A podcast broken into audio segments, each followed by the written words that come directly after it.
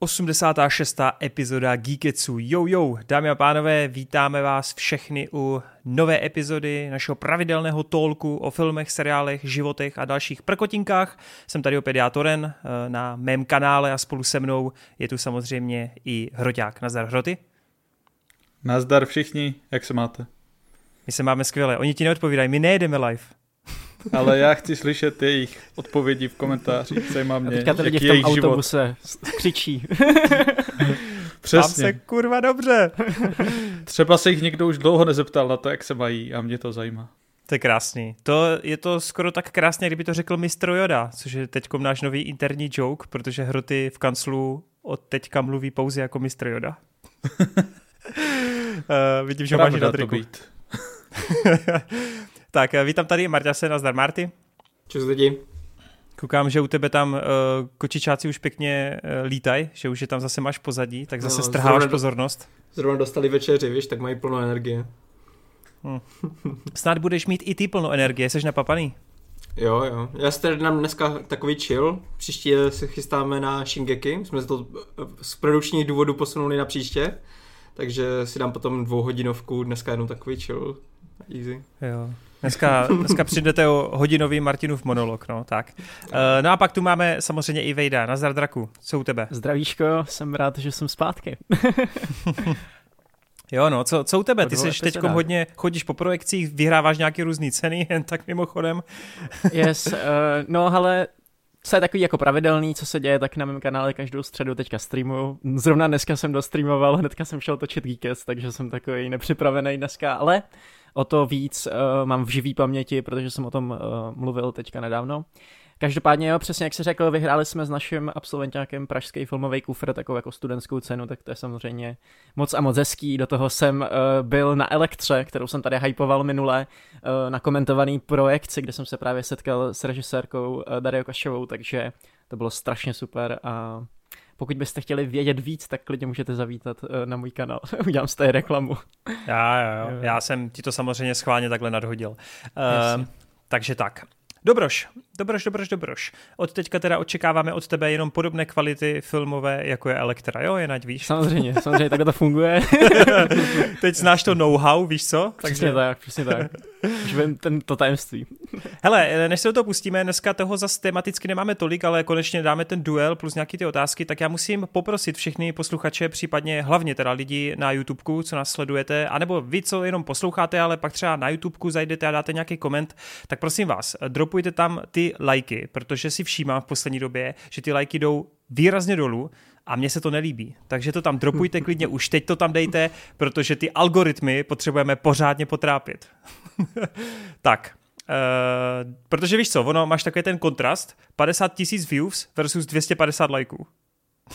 a to a trochu smrdí. A taky, a taky pište, pište komentáře, dneska jsme chtěli vybrat nějaký, ale žádný tam nebyl na YouTubeku. Takže... Přesně tak, přesně tak. Na Hero Hero... Nějaký dotaz? Uh, na Hero Hero jsme tentokrát měli trochu méně dotazů, takže právě dneska bychom mohli šáhnout do YouTubeové sekce, ale bohužel jsme tam vyloženě nic nenašli. A tak uvidíme, třeba se tentokrát hecneme a nebude to mít tři a půl hodiny. Tak pojďme na to. Máme toho docela dost, přestože jsem říkal, že za stolik ne, ale my se určitě rozkecáme, protože to jsou docela velké záležitosti a myslím si, že každý z nás k tomu má co říct. A tentokrát se to i hezky sešlo, že jsme jako to viděli ve větším počtu, takže jsem fakt na tu diskuzi zvědav. Já si myslím, že to můžeme odpálit tím největším mainstream mainstreamem, což je samozřejmě pořád a stále Marvel, i když teda uh, otvírací nebo otvírák v kinech box office u Marvel s tomu tak nenasvědčuje.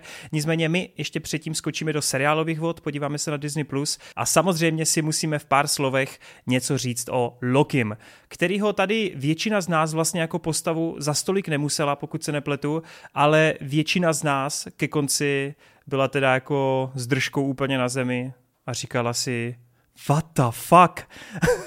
Jak je tohle vůbec možný v tom Marvelu, v tom sterilním, úplně jako nehorázně znuděným uh, firemním kolosu, který prostě poslední dobou fakt sype jenom takový rychlokvašky, tak jak je možné, že dostaneme takhle autorský projekt, tak vypiplaný projekt, projekt, který dává smysl, který vlastně svým způsobem ukončuje celou tu Hiddlestonovu 14-letou éru a jakým způsobem to oni dovedli do finiše, které je teda úplně, ale úplně kulervoucí a myslím si, že tady ve velkým se připomínali takový ty pocity, ten vibe, jako jsme měli u Endgame, byť samozřejmě tady je to v rámci uh, menšího počtu postav. Tak kluci, já mám s Hrotým fakt jako výrazný dlouhý videa o Lokim, takže to tentokrát spíš přenecháme na Marťasovi a na Vejdovi, tak kdo se to chce chopit? Já teda řeknu, že už eh, ta první série byla pro mě jakože patřila eh, mezi ty nejlepší, no, to byl asi úplně nejlepší, prostě ten Marvelovský, Marvelovský seriál. A od té druhé série, jako ne, že bych byl úplně nějak nahypovaný, nemohl dospat nebo tak, ale jako čekal jsem, že, že to třeba ještě trošku posunou výš. Ty první dva díly mě úplně nepřesvědčily, protože tam jsem prostě, nevím, jestli to bylo tím, že to je po takové době, nebo prostě nějak mě to úplně nezaujalo, no. Uh, myslíš první a druhý vyloženě, jo? Mm-hmm. Jakože úplně fakt. Protože já bych to asi, asi bych to chápal u druhé a třetí epizody, Páš tam mě přijde, že to jako razantně zpomalí. Ale třeba ta první, tam mě přijde úplně jako skvělý otvírák, to se hodně divím teda. Ale OK, promiň, pokračuj. Mě právě až potom ta, u té třetí mi to trošku jako začalo už, uh, už chytat, protože tam se mi líbila ta změna atmosféry, to prostě kolo, objevování kolem Viktora.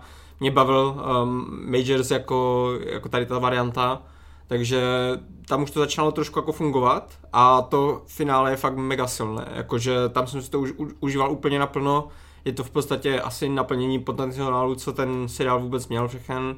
Takže za mě jako spoko- dost spokojenost ve výsledku, akorát nejsem prostě na úplně té, uh, na tom nejvyšším hypeu, jak někteří tady kolem. Uh, a asi takhle jako na úvod stačí. Tyvo, já kdybych ten hype mohl vyjádřit, tak já úplně. Mně to je jasné, právě, to, právě proto jako takhle až to nadšení necítím, bohužel. No. A teď všichni, co jste na Spotify, musíte jít na YouTube a podívat se, co jsem udělal. Stojí za to, Stojí no. to za to. OK, tak hele, já plynule navážu. Pro mě je hrozně těžký o tom seriálu vlastně mluvit, protože, eh, jak to Ren zmínil, tak kluci natočili dvě fakt jako hezký videa, kde se tak nějak jako emocionálně z toho vyspovídali. Já jsem si říkal, ty vole, to se úplně hodí na nějakou parodii, protože jak vy tam úplně halekáte a prostě jste úplně v euforii, to mi přišlo jako někdy až vtipný, ale vlastně chápu to nadšení, protože samozřejmě Loki nás asi všechny vrátil do toho, že prostě konečně se můžeme o těch Marvelovkách zase bavit s tou fanouškovskou euforií a s nějakým jako trošku hypem. Já už jsem to měl u té první série, která na mě víc než uh, na postavách fungovala na chytrém jako scénáři a vlastně mě hrozně bavilo, jak na konci vlastně udělají takovou chytrou časovou hříčku, uh, něco, co bylo i jako z filozofického hlediska, i z toho filmařského docela neobvyklý na Marvel a že jsem si říkal, tyjo, to je cool, že v té seriálové tvorbě se uh, do toho takhle pustěj.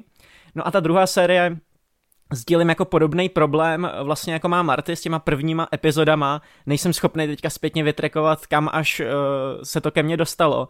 Každopádně já jsem uh, na začátku té druhé série měl hrozný problém, nebo měl jsem obavu spíš z toho, že ten seriál vypráví příběh, který je pro mě hrozně jako neuchopitelný, který se hodně týká právě jenom čistě té timeliny a věcí, které jsou takový pro mě jako studený, chladný. A úplně jsem si nedokázal uh, asi pořádně udělat vztah k těm postavám. Z té první série jsem to tak nějak neměl, že bych je úplně adoroval, cítil ty vazby mezi nima, spíš mi to přišlo jenom jako zajímavý a ta druhá série mi to úplně na začátku jako neprodala.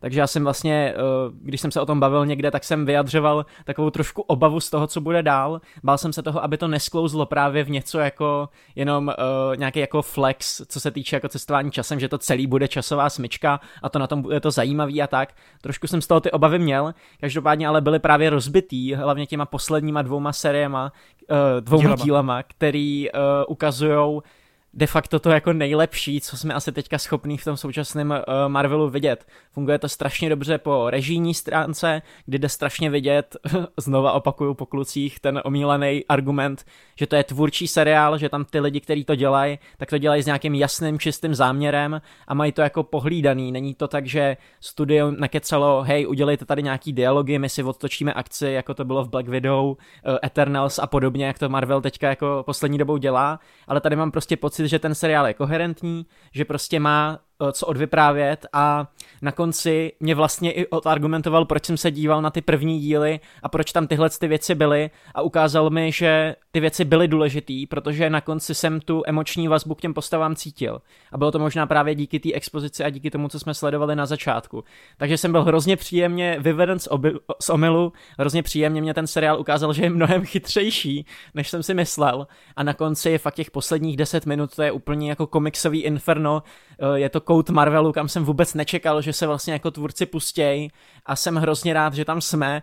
A ačkoliv, kdyby mi to někdo řekl jako předtím, než jsem viděl tu druhou sérii, že ale budeme řešit tyhle ty jako entity a takový ten fakt hardcore Marvelový vesmír, tak řeknu ty vole, to může dopadnout jako všelijak, to může dopadnout jako totální hovno, ale v tom seriálu to prostě funguje, je to skvělý jako zadosti učení a z Lokiho se fakt stala taková postava na úrovni eh, nechci říct jako Iron Man, ať ho úplně jako neskazu, ale fakt měla takový přerod a tak dobrý vlastně ark, uh, skvěle napsaný to bylo na konci, takže asi tak, moje pocity. No, jako když si zmínil teďka i tu tvůrčí vizi vlastně a tu plánovanost a že ti tvůrci to mají podchycený, tak vlastně třeba i ten Kihi Kwan, že jo, jeden z těch herců, co tady přibyl a je tady novej, tak postoval na Instagramu vlastně i fakt, že vlastně, jak je zvykem u Marvelu uh, dělat přetáčky, že se jim ozvou po pár měsících a jdou znovu na set, naklušou tam něco natočí, takže se svým způsobem jako ten Kihi Kwan na to těšil, až se znovu sejde s tou super partou, se kterou se mu to jako parádně těšilo a že ten moment prostě nikdy nepřišel, že tady fakt jako uh, ti tvůrci věděli, co chtějí,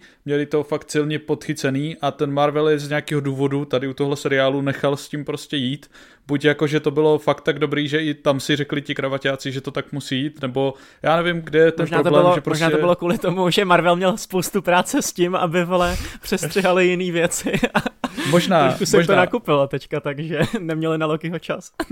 je, je to strašně fascinující. A je trošku paradoxní, že já vím přímo o jednom momentu, kde přímo kravaťáci zasáhli a asi teda možná i ku prospěchu věci, protože při pátý díl uh, nějakým prostě rozhodnutím z hora uh, jak kdyby smetli ze stolu, že se jim to nelíbilo, jak to bylo naplánované a ten uh, borec, co psal scénář, tak měl nějakých, já nevím, jeden nebo dva dny na přepsání páté epizody. A hmm. zrovna ta pátá epizoda mě to úplně fascinuje, protože to je to, ten bod, jako kdy to pro mě úplně jako se přetavilo z toho lehce nadprůměrného něco, co by jako mělo ten uh, mistrovský punc a já nechápu, že jestli tohle to jako se smůlo za, za jeden den nebo tak, jako a nelíbilo se jim tam to, co měl předtím připravené, co to muselo být, ty vole, jako. tam, víš co, ono se někdy říká, ne o těch lidech, že někteří jako perfektně pracují pod tlakem, pod tlakem takže no. pak jako Jasně, no. ze sebe vysoukáš ty jako... nejlepší výsledky. Zvlášť jako pokud jsi tady jak tady ti tvůrci, kteří očividně jako z toho scénáře fakt rozumí těm konceptům, který tam mají, fakt rozumí těm postavám, tak asi jako potom sepsat nějakým jiným stylem, třeba podle nějakých jako požadavků, asi není problém pro ně no, udělat to tak, aby to bylo smysluplný, pokud fakt jako ví, co dělají a ví, co chcou odvyprávit. No a když už jsem tak jako skočil po Vejdovi do té řeči, tak asi budu pokračovat chvilku. A rovnou řeknu, že já teda jsem byl chycený úplně od první epizody, fakt mě to jako brutálním způsobem hnedka semlelo tím, jaký to nastolilo tempo. Uh, opět jsem byl hnedka nadšený z té režie, z té výtvarné stránky celého toho TVA, strašně mě tam bavily ty postavy, ta jejich dynamika, který já jsem si teda zamiloval už v té první sérii a strašně mě jako bavil právě Mobius Lokim a ty ostatní postavy taky tam měly příjemnou cestu, která mě vlastně zajímala dál. A ten první díl podle mě strašně dobře i nastavil fakt jako půdu pro ten zbytek té série, nějaký ty tajemství, nějaký ty věci, co se budou rozpitovávat a vlastně co je strašně skvělý na tomhle seriálu, že třeba člověk nutně nechápe, proč sleduje nějaký ty věci ze začátku, že něco mu může přijít fakt jako výplň. A to plně třeba chápu, že jsem slyšel nějaký tady ty názory u těch prvních epizod, že hele, tam se nic moc neděje, tam jako to, protože ono se tam jako nic neposune dál dějově, ale je to víc o těch charakterech a o nějakým stavu ale potom zpětně, když jako dokouká člověk ten seriál, dostane se na konec, tak mu sepnou prostě všechny ty scény a přesně víte, proč tam byla tahle scéna, proč tam byla tahle scéna, aby předala divákovi takové informace, aby posunula ty postavy tímhle směrem a je to fakt jako taková krásná mozaika, která funguje úplně po všech stránkách.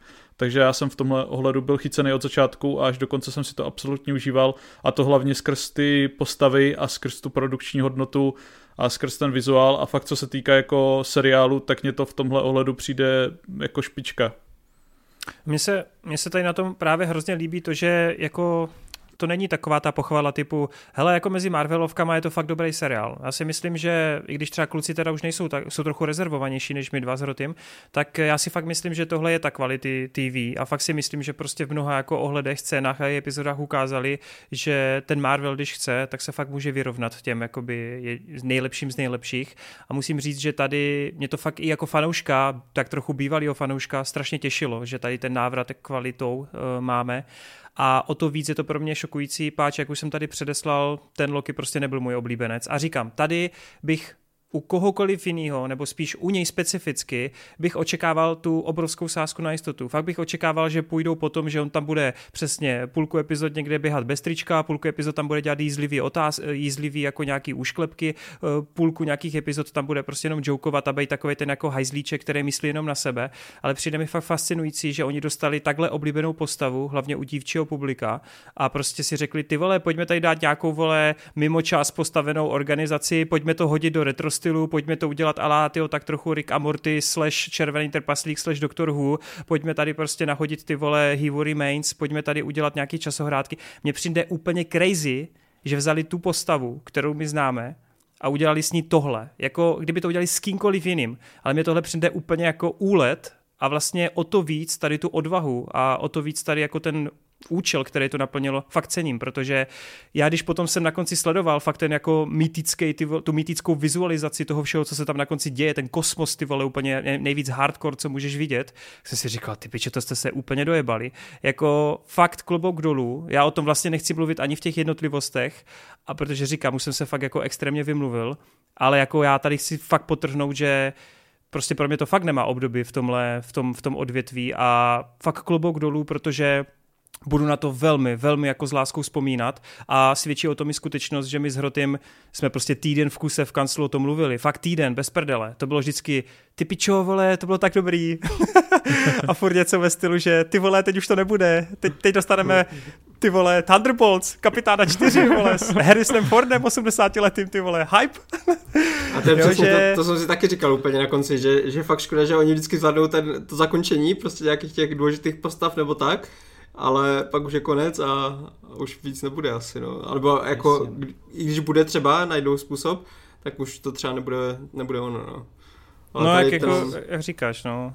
Ale je to prostě nádherný, že to tak seplo. Já, jsem, já mám z toho fakt obrovskou radost mm, a já mm. právě o to víc, když vidím, že ten projekt je povedený, tak o to víc jako chci šířit fakt tu radost, protože eh, já si jako nedržím zpátky, když je něco špatného a fakt to jako pomluvím, ale Hergot, když tady mezi těma sračkama fakt vykoukne něco, co není jenom jako OK, ale je to jako fakt dobrý, tak ano, možná tomu trochu nadržuju, ale ty vole, mám z toho prostě radost. Mám z toho radost, protože ten univerz pořád dokazuje, že může fungovat, když tam je ta tvůrčí vize a co je fascinující, ono hodně lidí říká, že to je s přičiněním Michaela Voldrona, který psal scénář, což je člověk, který by the way sprasil, nebo sprasil, zprasil vlastně třetího Antmana, protože upravoval scénář a taky dělal na dvojce Doktora Strange. A ono se hodně spekuluje o tom, že on byl vyhozen po první sérii Lokiho a že to vlastně po něm přepisovali úplně jiní lidi. Takže ten kredit vlastně není úplně u něj, ale je to tam jako nějak namixovaný. A mě by hrozně zajímal nějaký dokument právě z té produkce, protože i když ta idea byla pičnutá hned na začátku, že to má dvě série, bude to mít nějaký cyklus, že se to jako zacyklí všechno tohle,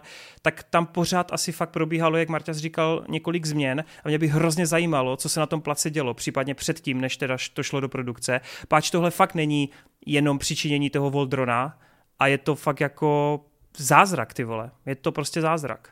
Hmm, mně se líbily dvě věci, co jsi řekl. Za prvý, my tady hejtíme Marvel, respektive já a asi ještě Marťas, tak jako Ale já taky, řekl, já za... taky. Jo, takhle jako, hejtíme jo. Marvel za poslední tři roky asi, jako bych tak nějak řekl, od té doby, co jsem tady v Geeketsu, ale přesně jako nemám problém s tím, vole, když je něco dobrýho, tak to pochválit a to prostě přesně to, to, u toho Lokiho mám takovou potřebu, i když teda nejsem jako až tak, uh, že by to bylo 10 z 10.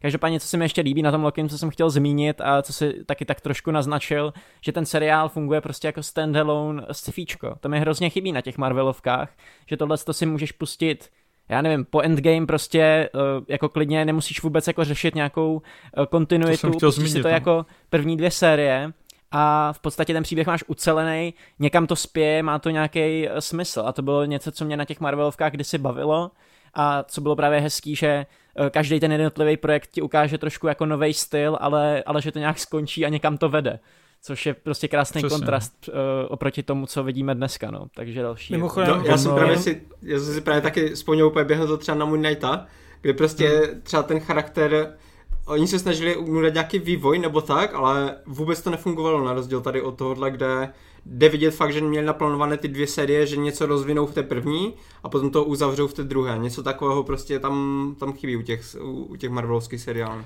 Tady je fakt jako úlet, že když eh, se člověk podívá i na tu první epizodu, tak vlastně když tam je ten dialog třeba toho Moby a Lokiho, tak tam hnedka nadstřelí vlastně celý ten vývoj a kam to směřuje až do finále, že tam zmiňují ten jako velký uh, Glorious Purpose, ten Lokiho, který si myslel, že ho celý život čeká něco velkého a potom mu ukáže, že ho čekala jenom smrt ruka, rukou Tanose a on přehodnocuje, že jo vlastně celý ten svůj život, celý ten svůj postoj a to, že jako jaký by měl najít ten svůj velký smysl a nakonec jako najde ten velký smysl díky tomu, že si najde ty přátelé, ty lidi okolo a je schopen udělat pro ně nějakou jako oběť. Ně, někdo to krásně podal něco v smyslu, v smyslu že Loki vlastně začátku uh, myslel, že lidi mají sloužit králi, ale na konci pochopil, že král slouží lidem, že vlastně se to otočilo yes. a on změnil vlastně ten pohled a změnil svůj příběh potom. To bylo Status jako quo bylo změněno. je, to, ale, je to jako ale... fakt nádherný, no. Tam já jenom se chtěl ještě dodat poslední věc, když vám to úplně předám a pomalu to budeme uzavírat, že ještě se mě na tom hrozně líbí ten kontrast, což vlastně ten kontrast to mě, jak Wade o tom mluvil, tak mě to napadlo, že ono jak je to právě ten, jako vel, ta velká vesmírná, multivesmírná věc, tak je na tom to fascinující, že i když se tam děje to, co se děje a je to tak hrozně jako těžko uchopitelný, tak jako v základu je to jedna z, jako z nejosobnějších Marvelovek, jo? že to má právě důraz na ty lidské postavy, právě na ten vývoj a mně přijde fakt jako nádherný, jak se to vzájemně doplňuje, což taky je hrozně cool, že tady nemáte vyloženě záporáka jako záporáka, ale spíš to jsou jako různý, řekněme, jako pohledy na věc a nemáš tu vyloženě toho jako nějakou tu entitu, prostě kterou ten bys... velký CGI fight na konci, ano. Vole, kde jedna ano. Digi Boblina bojuje proti druhý. A přitom ten, a fight, ten fight je jako úplně parádní, že ne, nemyslím jenom ten fyzický proti Sylvie, ale i potom, kdy jako v podstatě jenom mluvili a snažili se jeden druhého přechytračit, tak to bylo jako úplně highlight pro mě. Ale tam jsou úplný blbosti, jako i třeba to, jak on v té druhé epizodě utíká, vlastně běží za tím Bredem, to, jako ten natočení, jak Mission Impossible 7, teď v té uličce pařížské, a jako já jsem si říkal, ježiš, tam jsou i takový blbůstky, fakt natočený hrozně jako stylově, dobře, přehledně a tam, no prostě tam šlo tolik péče a lásky, že já bych to mohl furt jenom opakovat. No. Je, to, je to, je to, je prostě to strašně skvělý. jako je to strašně hmatatelný jako po každé stránce díky těm setům, díky těm lokacím, díky tomu, že se to fakt natáčí na promyšlených místech, kdy ty lokace často mají jako x využití, ten set design je prostě tak důmyslný, že v každém dialogu, který se tam odehrává, má nějaký význam, opakuje se to tam napříč sérií, jsou tam nějaký chytrý hrátky s tím a je to strašně osvěžující vidět, že to není jako ty vole nestíháme, pojďme si tady stoupnout před plátno, eh, vymyslíme to potom, je to promyšlený dopředu společně s tím scénářem a vším a zapadá to jako krásně do sebe přičemž právě i díky té uzemněnosti postav a i díky tomu worldbuildingu, se kterým si to dává nějakou péči, že to není fakt jako typický, já nevím, Ant-Man 3, přijdeme tady vole do říše kvant, vole, rychle tady naházíme nějaký sračky, nic nedává smysl, prostě jen to tady je jako uh, jízda prostě nějakou horskou dráhou, rychle se na to koukněte, ale nezapadá to do sebe, tak tady tím, že si s tím fakt dávali tu péči a promýšleli to, tvořili to, ty informace předkládali po nějakým jako rytmu, aby to člověk chápal, odhaloval, tak to jako fakt působí uvěřitelně, což je na tom prostě strašně krásný v kontrastu s tím, že se to fakt zabývá takýma velkýma kosmickýma věcma. No. Hmm. OK, chce ještě někdo něco dodat, nebo, nebo ne? Dobře. Tak jo. Tak jo, tak já bych jenom kluci chtěl říct, že i když teda ten Loki dopadl takhle fantasticky, tak já měl tu čest a tu možnost vidět druhý Marvelovský projekt, který byl vlastně ve stejném měsíci, kdy Loki končil. A ano, tam, tam jako seš takový ten jako úplně, víš co, úplně ten opilej jako z té lásky, kterou cítíš k tomu univerzu, říkáš si, ty vole, Marvel je zpátky, baby. A pak pičo, vole, jdeš do kina na 90 minutovou sračku, vole, kde máš digitální kočky, co blijou, vole, lidi ze sebe, kde máš prostě záporačku, na kterou zapomeneš druhý den potom tom, co jsi to viděl. Máš tam trio hlavních hrdinek, který mezi sebou mají údajně mít nějaký jako vazby, mají být nějaké emoce, mají si procházet nějakým šitem, ale reálně se tam nic neřeší. A mě toho strašně smutno. Jako ten film samozřejmě není úplný odpad, myslím si, že v tom, jak je to prázdný, tak Ant-Man pořád vítězí. Tady jsem aspoň cítil, že tam nějaká energie, nějaká chuť do natáčení byla. Cítil jsem, že prostě třeba oni se ty postavy mezi sebou mění skrz ty schopnosti, že se různě jako mm, teleportují mezi sebou. To je fakt v jedné akční scéně brutálně pěkně a kreativně využito, kdy prostě se vždycky někdo napřáhne, teď se to jako teleportne, teď je tam někdo druhý, pak se to promítne do něčeho za jiného. Tohle všechno je tam fakt super, ale problém je, že třeba taková scéna je tam jedna, Problém je, že těch forků třeba z 80 vtipků fungují tak 4-5 a i když je to jako OK a člověk u toho vyloženě netrpí, tak prostě na tomhle filmu opět, jako u Antmana a dalších, se ukazuje, že je to fabrika. A tady specificky cítíte snad u každé druhé scény, že to vzniklo ve stylu jo, OK, tady máme dvě minuty materiál, tady se ještě nikdo nezasmál, pojďme tam hodit nějaký joke. No, Brý, prosím tě, ty udělej teď toto, jo, teď se chovej takhle, jo, jo. Prostě cítíš to, šustí to hrozně tím scénářem, je to úplně prázdný a myslím si, že je tam i krásně vidět ta zoufalá snaha, jak ty lidi nalákat do kina, když se podíváš na úplně poslední scénu filmu a pak samozřejmě na potitulku. A jako místo toho, kdy já jsem dřív ty potitulky prožíval jak sviň, místo toho, že já jsem prostě dřív byl úplně oh my god, tahle postava se objeví v příště, nebo Ježíši to směřuje k tomuhle, tak teďkom jsem si jenom řekl, ne, prosím, tohoto ne, prosím, neserte se do něj, ne, prosím. jo, takže, je, takže tohle je prostě smutný, no, jako... Je to zoufalá snaha prostě, ano, povídej se chci zeptat na dvě věci. Jedna z nich je, že tam je vlastně ta Kamala Khan, že jo, která, byť jsem nedokoukal Miss Marvel, protože mně přišlo, že ten seriál jde postupně do prdele, tak ta postava mě bavila. Slyšel jsem, že tady je taky dost dobrá, tak eh, jestli k ní máš jako co Jo, říct. jo, jo, díky za, za udíčku, jako jo, ona, ona je fakt jako asi ten největší highlight filmu, což zase nechci říkat, že to je něco světoborného, ale ta Iman Velany, ona je taková, takový živel hrozný, ona je hrozně jako emocionální a mám pocit, že třeba oproti i tomu Holandovi, jako Spider-Manovi třeba v té občanské válce, ona hrozně umí prodat jako tu, to fanouškovství, ona hrozně umí prodat to, že fakt jako cáká z toho, když vidí někoho z toho světa, třeba Nika Fury a tak dále. A hrozně to jako na ní jde vidět. Pro někoho to je asi trošku přehnaný, protože je to prostě puberták, který je jako hodně emocionálně založen, ale mně to přišlo, že kdybych se měl vcítit právě do nějakých 15 letých, kteří potkají tady ty hrdinský vzory, tak vlastně bych se dost možná choval dost podobně. A přijde mi, že fakt jako ona to dostáhne na svých bedrech, jenom mě mrzí, že ona tam vlastně nemá upřímně moc co řešit. Ona se tam potká s tou Brie, s tou Captain Marvel, potká se s tou druhou, s tou Monikou je tam jedna chvíle, kdy jako ty postavy mají v vozovkách padnout na dno, protože se něco pokazí, ale jako nepřeháním, ta scéna je do minuty vyřešená. Jo, tam to drama, na kterým by normálně ten film mohl stavět celý film, tak to je do minuty vyřešený, protože se prostě řekne, takhle to prostě chodí, když jsi hrdina a musíš to přijmout a jde se Což, dál. Což mě teda asi rovnou nahazuješ na to druhou otázku, kde vlastně jsem slyšel od nějakých lidí, že tam je jako jedna scénka právě, což bude asi tahle, kdy jako ta Captain Marvel, ta postava té prý působí jako nejvíc nějak eh, normálně, nějak sympaticky a že si člověk jako říká, že jako tímhle stylem, kdyby ji víc pojmuli, víc pracovali, tak eh, by to bylo asi pro ní přínosnější, tak možná je to tady v téhle dané scéně. No, je, já mám pocit, že to je ještě trochu jiná scéna, ale jako jo, taky, to jsem zrovna taky tohle zaslechl. Já jsem si toho upřímně v kině za stolik nevšiml, že tam by se najednou chovala zas tak rozdílně, ale jako asi vím, co se tím myslí. A ona určitě je nutno taky říct, že ona je dost odlišná oproti tomu, co bylo v té, v té jedničce, v Captain Marvel. Mám pocit, že se prostě tady hmm. logicky snažili z toho feedbacku uh, jako poučit a že si řekli, hele, ta postava prostě moc lidí nezajímá, je taková jako chladný čumák, musíme ji prostě trošku jako přepsat.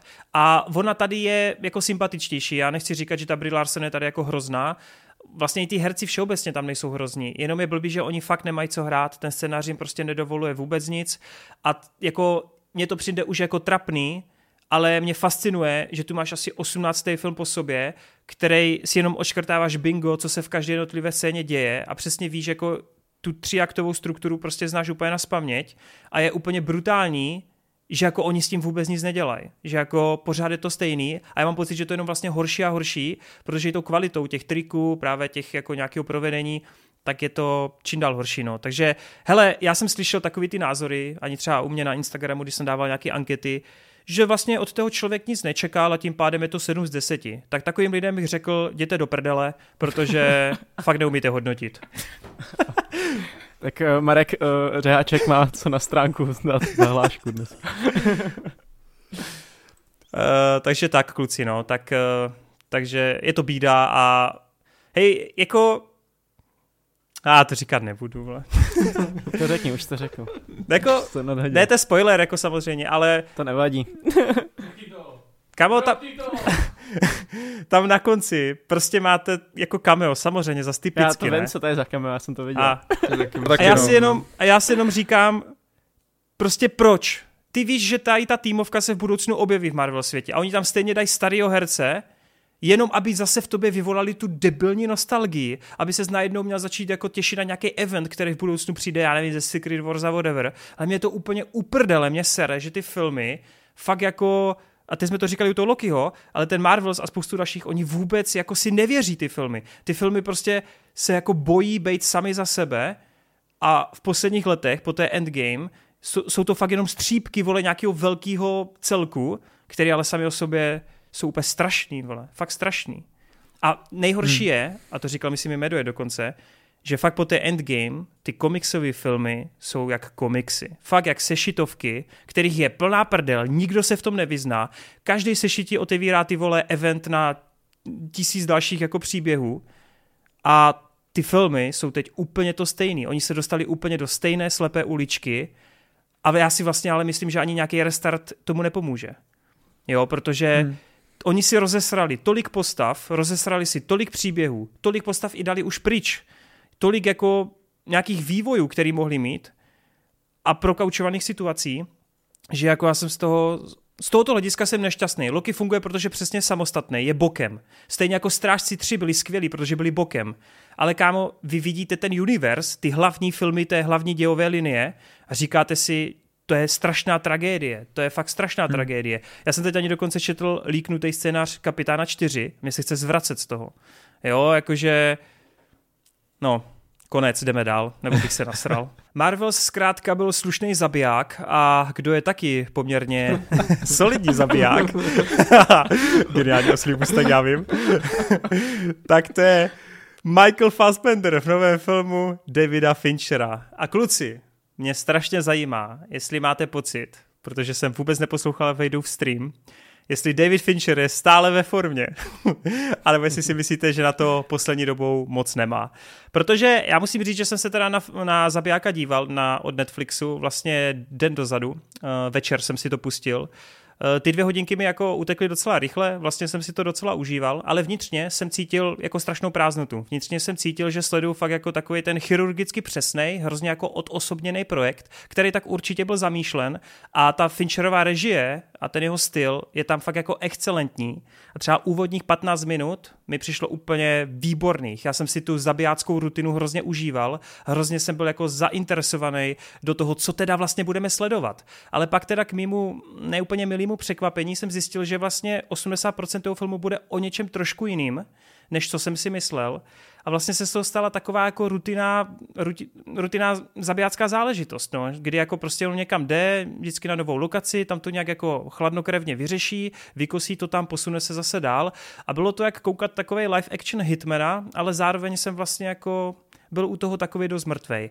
Což uh, u Finchera jako občas mívám, podobně jako u Nolana, ale tady si myslím, že to je prostě škoda, protože ten film měl určitě navíc. Myslím si, že ten Fassbender dodal fakt maximum.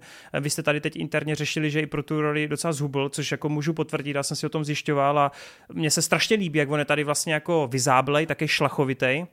A hrozně to jako umocňuje ten pocit, jak je on tak trochu jako nelidský, takový, mm, jako řekněme, No, blbě se, na něho, blbě se na něho kouká, no, on je taky fakt jako vyzáblej a konkrétně, když potom jde do potičky s někým, kdo je fakt jako o hlavu větší a kdo je mohutný, tak ty kráso, to je třeba scéna, která je úplně kulervoucí. Od Severana si myslím, že, to, že tady nebyl jako duel 1v1, který by byl tak jako e, přízemní, tak hrozně jako zemitej, který by byl tak násilný, tak jako nervy drásající, plus teda kreativně natočený. A fakt ta animálnost, která v té chvíli v té místnosti probíhala, tak ta byla úplně hmatatelná ale jako je to ta jedna scéna plus ten úvod, který si zapamatuju, ale jinak ten film hrozně prošumí u mě. Takže by mě zajímalo, jak to máte vy. No, Klidně, uh, kdo se to já si možná zavá- navážu, protože budu asi nejpozitivnější, si myslím, svým způsobem. Já mám Davida Finchera jako strašně rád a neviděl jsem Manka teda od něj naposled, protože mě to nějakým způsobem vůbec jako nezajímalo a míjelo mě to téma. A plus ty ohlasy mě celkem jako děsily, takže nemám to v blízké době ani v plánu. Na tohle jsem se extrémně těšil, protože to zase téma, který tomu Fincherovi jako sedí, sledovat prostě fakt jako zabijáka, jak metodicky funguje a potom se to ale nějakým stylem zvrtne, že jo, a dostane se zase do nějaký spirály určitý, tak eh, to má prostě obří potenciál v jeho rukách a já jsem si to teda enormně užil a strašně moc mě to bavilo, byť souhlasím, že jako nějaká nadstavba na větší emoce, na nějaký větší zapůsobení, který se jako fakt zarije brutálním způsobem pod kůži tady chybí, tak vlastně celý to provedení mi přišlo absolutně jako skvělý. Jak říkáš třeba těch prvních, jako ta celá první kapitola, která je snad jako 25 minut dlouhá, ale působí fakt jako desetiminutovka, tak je úplně fenomenální. Tam jsem jako byl naprosto prodaný a vlastně to byla pro mě pomalu až jako 20 z 10 prostě sekvence celá jako úvodní kapitola, to bylo fakt to... jako skvělý tam to strašně táhnou ty jeho vnitřní monology, který teda jsem zapomněl zmínit, ale to je třeba něco, co to hrozně obzvláštňuje a co tomu dodává takový ten, takový ten punc navíc, no. Ale jo, promiň, yes. pokračuj tam jako to funguje fakt jako úplně po všech stránkách jako geniálním způsobem a je to vlastně strašný build-up jako k jedné střele na to, že je to film o zabijákovi, že jo, není to žádný John Wick, který prostě v prvních 20 minutách už pozabíjí prostě 50 lidí, ale máš to fakt jako jenom takový build-up k jedné pitomý střele a jako tím, jak to sleduješ, jak je to metodický, tak vlastně to v člověku buduje strašný jako napětí pro ten jeden samotný výstřel, že jako to má takovou váhu, že tam jako pět dnů přenocuje, funguje a tak dále, jen aby udělal ten jeden pitomý výstřel a díky tomu to jako očekávání té střely je strašně silný a má to fakt rády. A to se mi líbí jako na celém tom filmu, že to je tak metodický a tak jako uh, systematický, kdy fakt člověk sleduje veškeré ty postupy k tomu, aby se dostal k tomu zabití. By to samozřejmě už nemá nikdy žádnou takovou sílu, protože po tom úvodu to i pro mě jako určitou tempem a určitým provedením jako klesá, tak jsem si ale strašně užíval celý to zpracování tady téhle té postavy, ten náhled do té jeho mysli, kdy on fakt jako musí fungovat jako osobněně sociopaticky přemýšlet, být úplně jako mimo, ale zároveň funguje i na té pokrytecké úrovni, kdy on vlastně furt opakuje nějaký ten svůj kód, furt opakuje nějaký ty své přístupy ale sám jde proti ním, protože prostě jsme lidi a lidi takhle prostě operujou a tenhle náhled jako do té lidské duše i někoho takhle jako zvrácenýho je strašně zajímavý. No, chtěl Ale něco říct. já mám dotaz právě na vás na všechny, protože já jsem slyšel nějakou teorii o tom, že údajně, já jsem nečetl ten původní komiks, tak já nevím. Že jo? David Fincher a... je ve skutečnosti chladnokrevný vrah. ne, ne, ne, ne, ne. On je jenom chladnokrevný režisér teďkom. Eh, ne, hele, já jsem slyšel takovou tezi o tom, jestli náhodou právě v tom filmu ten hlavní hrdina, jestli nás tak trochu jako nevodil za nos v tom, jak on je vlastně jako vyskilovaný, protože jsem slyšel názory a komentáře, že on vlastně o sobě celou dobu jako nějakým způsobem mluví, jak, jak vlastně jako dobrý a tak dále. Tomu mám co říct. Ale, a jestli to právě ve skutečnosti není ve stylu, že on je vlastně tak trochu jako patlal, tak trochu jako, nechci říkat jako špatný v, to, v té své branži. A tak mě právě zajímá tohle, protože já jsem to tam upřímně neviděl, tady tohle, tady tu vrstvu. No. Já si prostě myslím, že byl dobrý, akorát se tam prostě stala ta nepředpokládaná věc, prostě eh, a nedokázal už ani navázat, jo. A logicky, když se vám stane něco, co po 20-30 letech své práce jako neznáte, ten pocit a to, že chybujete v něčem, tak v té chvíli se vám úplně všechno rozpadá a zmatkujete, že jo. Ale je teda pravda, že on fakt jako dělá rozhodnutí a chyby v uvozovkách, který jsem vůbec nečekal a trochu mě to jako tady ten názor namotával na to, jestli to není jenom jako nějaký nespolehlivý hmm. vypravěč. A to je přesně na tom jako ta super zajímavá věc, že jo, že to funguje jako tímhle stylem, ale nemyslím si, že to je teda tak, že by byl patlal, že jo, protože ten svět je vybudovaný okolo něj, jako že funguje určitým stylem, ale on právě jde proti tomu svýmu zákonu, protože je rozhozen, yes. rozhozený tady tou věcí a funguje to tam strašně dobře. Vejde, yes, já jsem právě chtěl přesně díky, že to říkáš, že to je, jak já jsem pochopil ten film, jako celou tu myšlenku, tak je, že on se hnedka na začátku říká takový ty pravidla. To, že prostě neimprovizuj, jenom prostě jako reaguj, uh, buď jakoby v klidu, prostě jako jeď metodicky. A to on si furt jako říká do kolečka, ale vlastně ty vidíš, jak v tom filmu on to každou jako další uh, prostě další Kapitolu. scénou poruší, protože... To je, to je často i kapitol, jako že vyloženě prostě jedna kapitola jo. testuje jeho fyzickou, jak kdyby zdatnost, druhá no, jak kdyby taková jako spíš souboj myslí a, a tak, takže... Yes. A proto bych právě neřekl, jak Hroty říkal, že to je sociopat, tak tohle to není chování jako sociopata, že jo, to je prostě to, že hmm. on je v téhle jako uh, po, poloze nebo tak, ale právě ty emoce ho ovládají bez toho, aniž by on si to připustil nějakým způsobem. A tenhle ten rozklad toho, jak ono se to prostě točí do té spirály, tak to bylo pro mě jako téma toho filmu. Ale abych se hmm. dostal k tomu, jak ten film jako působil jako samotný, tak samozřejmě očekávání naprosto našponovaný, protože uh, je to David Fincher, je to téma prostě zabijáka, je to thriller, to je prostě kombinace, vele, na kterou jsme tady čekali od Zodiaka, nebo uh, prostě uh, co se k tomu jako hodí uh, strašně moc. A bohužel já mám jako stejný asi vidím tam stejný kvality, jako vidí Hroty i Toren, ale zároveň vidím i trošku uh, tý skepse toho, že uh, je to strašně skvěle zinscenovaný. Eh, David Fincher se všeobecně ve své kariéře, kariéře snaží podle mě hodně jako připodobnit Alfredu Hitchcockovi, vlastně v tom stylu nějakého jako záběrování a v nějakým tom jako ovládání té scény, kdy třeba on je známý takovou technikou toho, že uh, ty herci, ty herce sleduje tou kamerou úplně současně, tak jak oni se hejbou, i takový ty jako makropohyby, uh, nebo podobně jako třeba Robert Bresson, tak on se nebojí opakovat tu scénu po několikátý a fakt jako by najít úplně, aby ty herci hráli nějakým způsobem až jako automaticky. A tohle ta inscenace, taková ta perfekcioznost, tak to je to, co podle mě on jako naprosto vymástroval a je to to, co dělá z toho zabijáka vlastně neobvyklou podívanou a to, co na tom vlastně nejvíc funguje. Kdy přesně v té první scéně, těch prvních uh, eh, 25 minutách, nebo jak je to dlouhý, já jsem na to čuměl a říkám si, do píči, ty vole, to je úplně, kdo to dělá, to je úplný masterpiece. Yes. To je prostě, to nikdy nenatočí líp ještě jak tam používá, uh, ježiš, teďka jsem zapomněl jméno těch objektivů, ale jak vlastně jako to vypadá trošku, že to je jako miniatura, uh, že to je takový jako, je to strašně jako subtilně natočený, že se ti to fakt zaryje pod kůži hnedka v těch prvních minutách. Akorát bohužel pro mě, je to strašně skvěle zřemeslně jako odvedená práce, ale bohužel ta první scéna je pro mě emoční nějaký vrchol toho filmu. Vrchol. Jo? Hmm. Takže... Ale mě... tam je, tam je podle mě hrozný problém i proto, že ten film vlastně dál, on jako nemá nic v zásobě, ten příběh sám o sobě. Když si teď jako odmyslíš to řemeslo, mm. ten příběh je úplně strohej, jako extrémně. Tam ani není jo. twist, tam není twist, zápletka, to je přesně, jako no. to je jenom, jak tady jste říkali, to je jenom metodicky vyvražďování někoho, ale tam není žádná jako poenta prostě. Jako ona no, tam jasně. je samozřejmě, no, ale je, tam, ale je strašně slabá podle mě.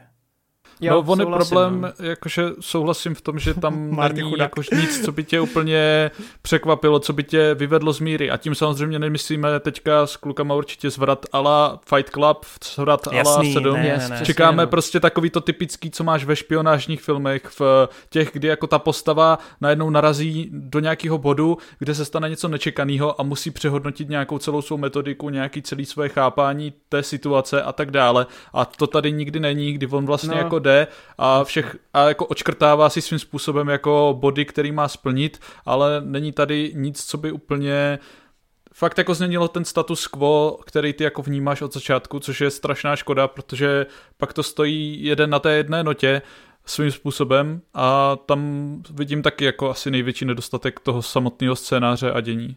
Já tomu ještě skočím Martinu, protože vidím, že chce něco říct a já chci říct jenom jednu větu, tak ať to, to že eh, podle mě tam ten vývoj a ten zvrat před tím, eh, jak se o tom mluvil, jako je, ale je hrozně jako vnitřní. Je to jenom čistě pro tu postavu, kde ono tam dojde k té scéně mezi jako tou Tildou Swinton, kdy on nějakým způsobem jako staví se do nějaký morální pozice, nebo jako by prostě přemýšlí nad tou, eh, nad tou svojí vlastně jako událostí. O tom je jako by celý ten film a tahle ta hmm. vnitřní nějaká motivace, vnitřní přeměna tam je ale co a nám asi všem jakoby vadí, nebo to, co jakoby bychom třeba si přáli, ať je jinak, ale ten film si to nepřeje, ani David Fincher si to nepřeje, tak je, aby to Uh, aby to vyvolalo nějakou jako emoci, aby to bylo trošku něco jako víc eye candy, něco trošku víc asi divácky ano, ano. přívětivýho, než tohle, což prostě jenom je, ale ty dokoukáš ten film a ten pocit, který u tebe hmm. přebývá, hmm. tak je jenom jako hm, cool, ale ty jo, přesně, přesně, ale v podstatě to jsem chtěl taky říct, protože ono jako zvrat, my tady používáme slovičko zvrat, ono to se špatně používá tady v tomhle příkladu, protože tady je zvrat na konci. Tady je něco, co tě má jako překvapit, jako to není prostě, že nedostaneš, myslím, úplně v té poslední kapitole, to poslední setkání těch dvou postav, kdy ty nečekáš určitě, že se stane to, co se tam stalo, prostě to, to by nikdo neočekával od finále vle filmu. Ale prostě no, není ale to, to bych nenazval takové... zvratem, že jo? ale není to úplně jako, tak je to zvrat, protože je to něco neočekávaného. ale není to prostě něco, co by tě úplně uspokojilo, protože to není nic, jak říká Vejt, prostě eye candy nebo prostě něco to, a přitom Jasně, takových jako drobností, kdy já jsem něco očekával, že se něco stane, nebo že něco nějakým způsobem podá a Fincher šel jako druhou stranou a ukázal mi, že jako to takhle neudělá, udělá to jinak, tak těch je tam víc. A právě eh, já tady celkem souhlasím víceméně ze vším, co tady padlo, jenom eh, když si ten film rozeberu prostě tak nějak uh, jak vy říkáte, na papíře, co má mít a, a jestli je to dobře nebo špatně. On má všechno dobře v podstatě, on má skvělou režii, on má skvěle naplánovaný i scénář, prostě mi to chvilkám připomínalo třeba toho zeleného rytíře, jak jsme tady probírali před nějakým uh, rokem, kdy ono to taky bylo rozděleno na určité části, každá část testovala nějakým způsobem toho rytíře. A tady je to podobné, že prostě každá část testuje toho zabijáka v něčem jiném a jo, to... právě vidíte, je to takový rozklad té, té postavy, kdy něco se hmm. posere, rozbije, rozbije mu tu, tu rutinu a vy vidíte, jak prostě to má takovou tu řetězovou reakci na ten jeho život, kdy najednou on ztrácí kontrolu a prostě žije jinak, nebo eh, je v situaci, kterou nikdy nezažil jako můžeme se tady bavit o technické terminologii toho, co jako někdo vnímá jako zvrat nebo ne. Já to považuji za něco jako, že něco, co si smyslel, že je nějakým způsobem zjistí, že je jinak, což tohle je spíš, že se stane něco, nebo že se nestane něco, co si čekal, to je spíš jako převrat očekávání ale to jsou jenom technický keci, to jako nemá Počkat, počkat, žádný... ten film je tak meta, že jak Fassbender nám dopředu říkal, neimprovizuj, ale oni improvizovali. ale jinak souhlasím už chápu, no, Davida Finchera, Ty pičo, změním to na pět hvězdiček, let's go. ale jinak souhlasím s tím, že je to fakt jako spíš studie toho, té postavy, než aby to byl nějaký jako špionážní zabijácký eh, film, který se ty vlastně poznáváš tu postavu skrz celý ten film. Vlastně ty dostaneš nějaký předobraz toho, jaký on je a na konci zjistíš, že on je úplně jiný a to tam jako funguje skvěle a ty kapitoly jako takový, jako mně se strašně líbí, jak jsou skonstruovaný. Mně se strašně líbí, že fakt každá je jiná, každá se odehrává jinde, má tam, jak říkáš, jiný test svým tady, způsobem. Tady z toho, přesně tady z tohohle jsem měl úplně pocit, uh, jak hraješ hitmeny. Nevím, jestli někdo hráli ty nové hitmeny, ale oni ti vždycky dají nějakou misi, kde ty jdeš prostě do nějaké části města nebo část ostrova nebo něco a máš tam vždycky ten target a musíš nejdřív jako jít okolo, zjistit, jako kde jsou přístupové body, kde, kde jako kudy má najít cestu a to. A vždycky si měl úplně tady ten feeling. Začala prostě kapitola, měli jsme nový target, no, novou lokaci, uh, nový plán, musel se zasnovat a, a přijít na to, jak, jak se k němu dostat. No jasný, no. Takže tako, tohle bylo a... super, no každá ta vlastně jako trošku svým způsobem jiná, že jo, a je taková, stupňuje se to, ať už v té jako nějaké nepříjemnosti té smrti a v tom jako to očekávání, protože máš třeba jako první smrt, která jako že ty lidi třeba nečekají, že jako zabije a on je nakonec jako zabije v ten nejméně čekaný moment a je to taková nejvíc milosrdná smrt. Potom dojde na souboj, kde vlastně jako ten člověk ví, že bojuje o život, ale furt si myslí, že má možnost vyhrát a furt to není taky nepříjemný. Pak tam máš ten dialog v té restauraci, kdy ta postava samotná ví, že už se jí čeká ta smrt a sama jako poznamenává, že je to pro ní strašně jako mučení a že je to jako strašně hrozný vědět, že jako ta smrt v každou vteřinu přijde, jenom neví kdy přesně. A pak máš vlastně to finále, kde on svým způsobem něco neudělá, ale zároveň tam má takovou poznámku, že ten člověk jako bude žít v konstantním, z toho. bude žít v konstantním strachu pod zbytek svého života, jako jestli mu, někdo, jestli mu někdo něco neudělá. A to je vlastně možná svým způsobem i nejkrotější jako tady ten pojet, takže tím, jak se to stupně v tomhle směru, je to strašně skvělý. Líbí se mi, že každý ten test je jiný, že vlastně právě máš tam ten jako fight, který je ruce na ruce, máš tam tu popravu, máš tam jako tenhle druh zabití, tuhle konfrontaci a tak dále a v tomhle je to strašně mistrovský a strašně rád bych to jako, aby to, protože mi přijde, že spousta lidí tohle třeba bere jako za samozřejmost, samozřejmost. a hm. vůbec to jako neoc- nedokážou ocenit jako tu práci tady za tím filmem. Plus teda ne. ještě mimo těch chci pochválit strašně moc jako ten sound design, který tam je fakt jako dokonalý se zbytkem toho technického provedení, ale zvlášť ten sound design mi přišel jako že to posouvá ještě úplně zase o krok dál. Tam je, a já tam je strašně, ještě... tam je jenom jenom řeknu jednu věc, že tam je hrozně cool, jak právě se tam využívá samotná hudba, nebo lépe řečeno nevyužívá. On tam strašně často nechává ty scény jenom potichu a nechá právě jako řešit ten zvuk, nechat to jako obohacovat ten samotný sound design. A hrozně se mi líbí, že když tam tu hudbu máš, tak maximálně zprostředkovaně skrz ty sluchátka, který ta postava používá.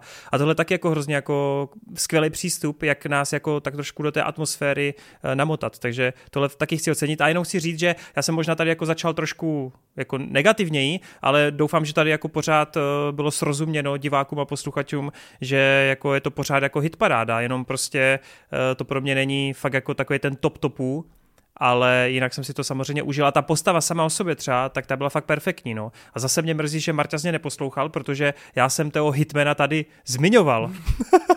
Vy mě poslední dobou kluci vůbec neposloucháte. Ještě to je citlivka, vole. Marty, mluv, chtěl něco říct. Já jsem chtěl, já ještě chvilku byl teda taky pokračovat trošku pozitivně. Mně se taky bylo audiovizuálně prostě Fincher umí, ale kromě toho, jak on využíval uh, ticho, což on dělá jako pravidelně ve všech jeho filmech, tak se mi strašně líbilo naopak scéna, kdy on jako to audio bylo až skoro jako násilně moc, kdy on jde po té, v tom parkovišti po takové té uh, rampě, co takhle yes. točí a teďka tam začne, slyšíš úplně všechny ty rozhovory, co byly napříč tím filmem, úplně jak se to prostě uh, v podstatě všechno skondenzuje a sly, slyšíte vlastně celý průběh toho, jak jsme se tam dostali na to místo, tak to bylo úplně parádní scéna, přitom se tam nic nedělo, jako bylo to jenom záběr na to, jak, jak jde prázdným parkovištěm v podstatě, nějaké audio, ale jako dopad to mělo skvělý. A říkám, takových jako vychytávek nebo věcí, které mě potěšily jednotlivostí, tam bylo spousty, takže jako v tomhle tom Fincher určitě nesklamává.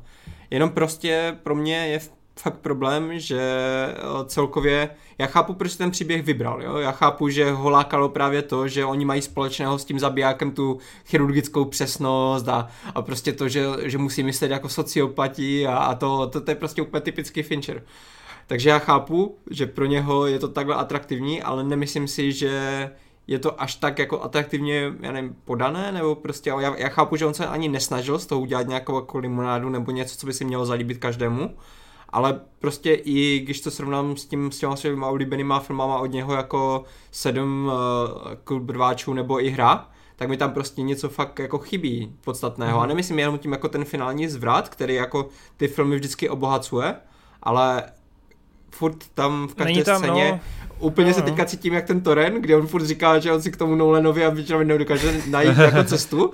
A já vždycky říkám úplně, že jo, mě to Finchera, u Finchera ani u Nolana nevadí, ale tady prostě mi to fakt přišlo takové jako fakt prázdné, no. Toren nemoc is coming. Ještě můžu k tomu jenom něco. Sorry, hraty. Ne, povídej. Tak uh, jak jsme mluvil o těch jako momentech, které tam byly dobrý, Uh, strašně se mi líbilo, jak Hroty teďka mluvil o tom konci, že jako bude neustálým stresu a tak, tak tam je úplně, to byla asi vteřina, kdy uh, Michael Fassbender tak jako tikne okem prostě. Yes. To je yes. úplně geniální. A to je zase, to je skvělý konec jak jsem teďka úplně říkal, že, že mi tam chybí něco oproti těm filmům, tady tohleto, u tohle jsem si vzpomněl taxikáře, kde je v podstatě vole, něco yes. podobného jo, jo, s tím pohledem do toho zrcátka. Yes. Tak tady jsem si říkal úplně, jo, tady úplně super cool, úplně a chápal jsem tu myšlenku, prostě co tím chce jako Fincher říct, proč to jako tam no, je ten tík. No. Ale stejně to prostě nemělo na mě ten dopad. já, i když jsem to pochopil, i když jsem to viděl, i když jsem si to užíval, tak prostě nebylo to a tak myslíš, až... si, myslíš si, že jako je to tím, že třeba ten konec je pro tebe já nechci říkat, aby to nevyznělo jako zle, jako nějaký takový antiklimatický. Možná i proto, ale hlavně i proto, protože třeba oproti tomu taxikáři, v tom taxikáři jsem si k tomu Denirovi fakt našel cestu. On tam byl jako eh, v podstatě jako nesympatický člověk, ale našel jsem si k němu cestu, chápal jsem prostě proč, je taky, jak, taky jako je. Takže potom v té poslední scéně mi ho v podstatě bylo líto, bylo, vyvolalo to ve mně ty emoce nějaké.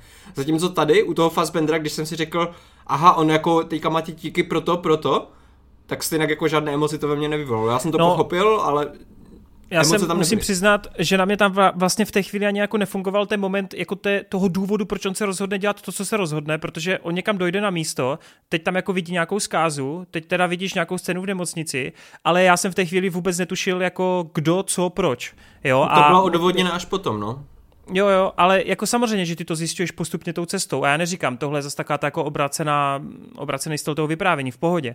Ale říkám, asi jsem prostě, já celkově mám trochu problém s tím, že jsem asi od toho filmu po těch prvních 15-20 minutách prostě čekal asi jako jiný směr. Já jsem totiž ten trailer viděl jednou a moc jsem si z něho nepamatoval, kromě toho, že je fakt jako perfektně sestříhaný, on to má vždycky precizní.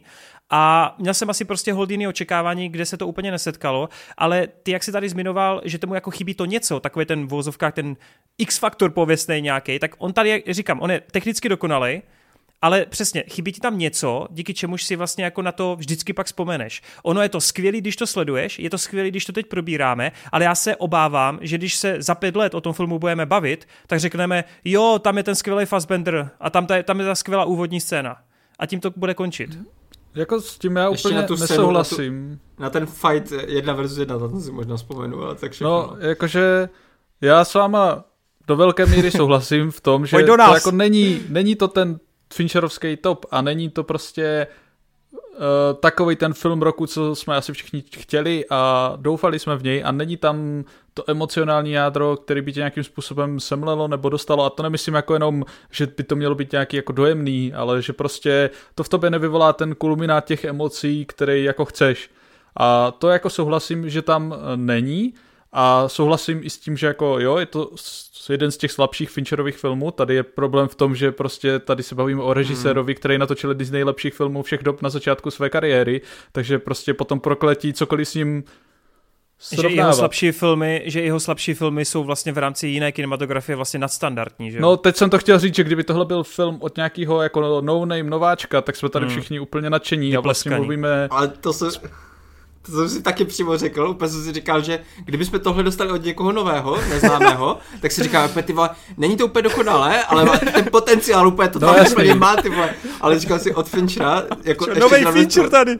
Je A prostě... já tím chci jenom jako předeslat, že jako to nutně ani nemusí znamenat, že jako ten třeba Fincher je nějak jako mimo formu nebo něco, jakože si myslím, že prostě si vybral tenhle příběh, který je takovýmhle stylem podávaný, je takhle odvyprávěný, ale i když to úplně nefunguje, tak on to odvypravuje to, co chce odvyprávět pomalu jako nejlíp, jak vlastně může, podává to a je to příběh, který on sám si od toho asi nesliboval, že tady udělá další sedm, si myslím, že to podal jako něco, co ho to lákalo, furt co jako chtěl jako televizní odvyprávět. film, že jo, takže. Za 180 milionů, kamaráde. Právě. A takže uh, v tomhle ohledu to jsem to jenom tak nějak jako smírnit nějaký ty očekávání s tím doručeným jako výsledkem, který se za mě fakt jako povedl. A mě třeba baví strašně nad tím filmem přemýšlet zpětně ještě furt, furt mě baví jako rozebírat nějaký ty jednotlivé aspekty. A myslím si, že každá ta kapitola má jako spoustu věcí, na které já si rád vzpomenu i za nějaký delší dobu. Každá ta scéna má něco svýho, co mi přijde super, byť tam není ten kulminát, o kterým se bude asi mluvit do konce věku kinematografie jako u 7 nebo Fight Clubu, tak to je podle mě jako výrazný film, na který já budu vzpomínat strašně rád a budu si z první kapitoly pamatovat celou tu první kapitolu jako do každé vteřiny pomalu. V té druhé jako ten moment s tou ženskou, že jo, co ona po něm chce, co on nakonec udělá, to mi přijde jako fantastický. V té třetí jako ten fight, jedna ve jedna mi přijde úplně geniálně provedený. Já vůbec nechápu, co tam dělal s tou kamerou, vole, a jak to fungovalo, že ty údery měly takovej Hele, já jsem se na to zaměřil, protože ty se o tom právě bavil v kanclu. Já jsem to schválně na ten souboj se pak připravoval, že jsem věděl, že tam něco přijde. A mně přišlo, že pokaždé, když vlastně někdo udeřil, tak on ne, že by udělal otřesy, ale on úplně miniaturně, kámo, jakože během No toho no. úderu, tu kameru takhle jako jak jenom kdyby, jak kdyby ale položil úplně fakt- vibrátor na kameru, no. Ano, ale úplně miniaturně. A kámo, to ti udělalo Já hrozný vím. efekt, ty vole. Mně to přišlo, tohle mi právě ten fight mě třeba v tomhle přišel pomalu až jako revolučně provedený, že jsem fakt jako nic takového nezažil a nikde jinde jsem to jako neviděl. Jsem jsi a to schodil tím vibrátorem. Ty pičo. Nikdy jsem nezažil, ty vole. nikdy jsem nezažil vibrátor na kameru. A Kámo, Strike 2. Fakt to je fenomenální a přijde mi, že tady zase jako posunul a i jako tohle možný provedení někam jako Jasně, dál no. a, a fakt jako takhle se můžu bavit o spoustě aspektů toho Jasný. filmu, který prostě ve výsledku, ano, nedosahuje těch vysokých kvalit, ale já jsem si to strašně užil. Já jsem teda viděl dvakrát ten film, ale z jedno Počkej, z řekni důvodu, proč. který nebudu zmiňovat. Řekni proč. Dělej, Ne, přiznej to a schoď Viděl jsem ho dvakrát. řekl. Já já ty vole. Ne, dělej, řekni to, to musíš říct, vole. Důležitý je, že jsem ho viděl dvakrát během dvou. Já bych to první jako nepovažoval za to, že jsi to viděl. Udělal, udělal takovou tu scénu, která tam byla několikrát, ne v tom filmu, kde, kdy ten Fassbender se úplně na něco tak strašně soustředí a je tam střih a ráno. Hele, kámo, kámo, to je nejgeniálnější třeba střih, vole. To je úplně tak skvělý střih, vole. Já jsem si v tu chvíli řekl, to je úplně geniální zpracování toho, jak to prostě funguje. A přesně tak vypadalo moje první slíbetí od toho filmu, protože jsem byl úplně hotový a tohle Tě, jsem viděl navodil ten pocit, že jsi úplně do toho vžil, no. Tak, teď jsou všechny hroty slova s- smetana, Ty vole. se cítil provinile celou dobu, okay, chápu. Ty tomu nadržuješ, aby Fincher náhodou nebyl smutný z tebe. Jo, no. Přijde ti nahrázka dva, že spíš u jeho filmu. Yes. Hlavně jenom, já jsem to chtěl jako nějak vrepnout, že co se mi líbí třeba na uh, Alfredu Hitchcockovi, tak on vlastně jako má úplně jako stejně dobrý ty inscenační schopnosti, akorát on podle mě víc než na to, na tu formu, jakože mám film o zabijákovi, udělám tam tohle, tohle, tohle, tak je, hej, mám film o zabijákovi, ale teďka potřebuji, aby se u toho diváci nějak cítili a já jako uh, geometricky přesně myslím na toho diváka, než na ten, jakoby, na ten film samotný, na tu strukturu. Což já neříkám, jako, že to je vždycky dobrý, ale u toho Hitchcocka máš díky tomu úplně fakt jako skvělý momenty, jako třeba to v tom Vertigu na konci, nebo uh, na sever, uh, severozápadní linkou, show a tak. A uh, David Fincher tohle to měl předtím, protože uh, ty filmy, který on vyprávěl, tak vlastně, ačkoliv měli to geometricky přesný řemeslo, tak vypovídali o něčem, co tě jako hitlo prostě emocionálně.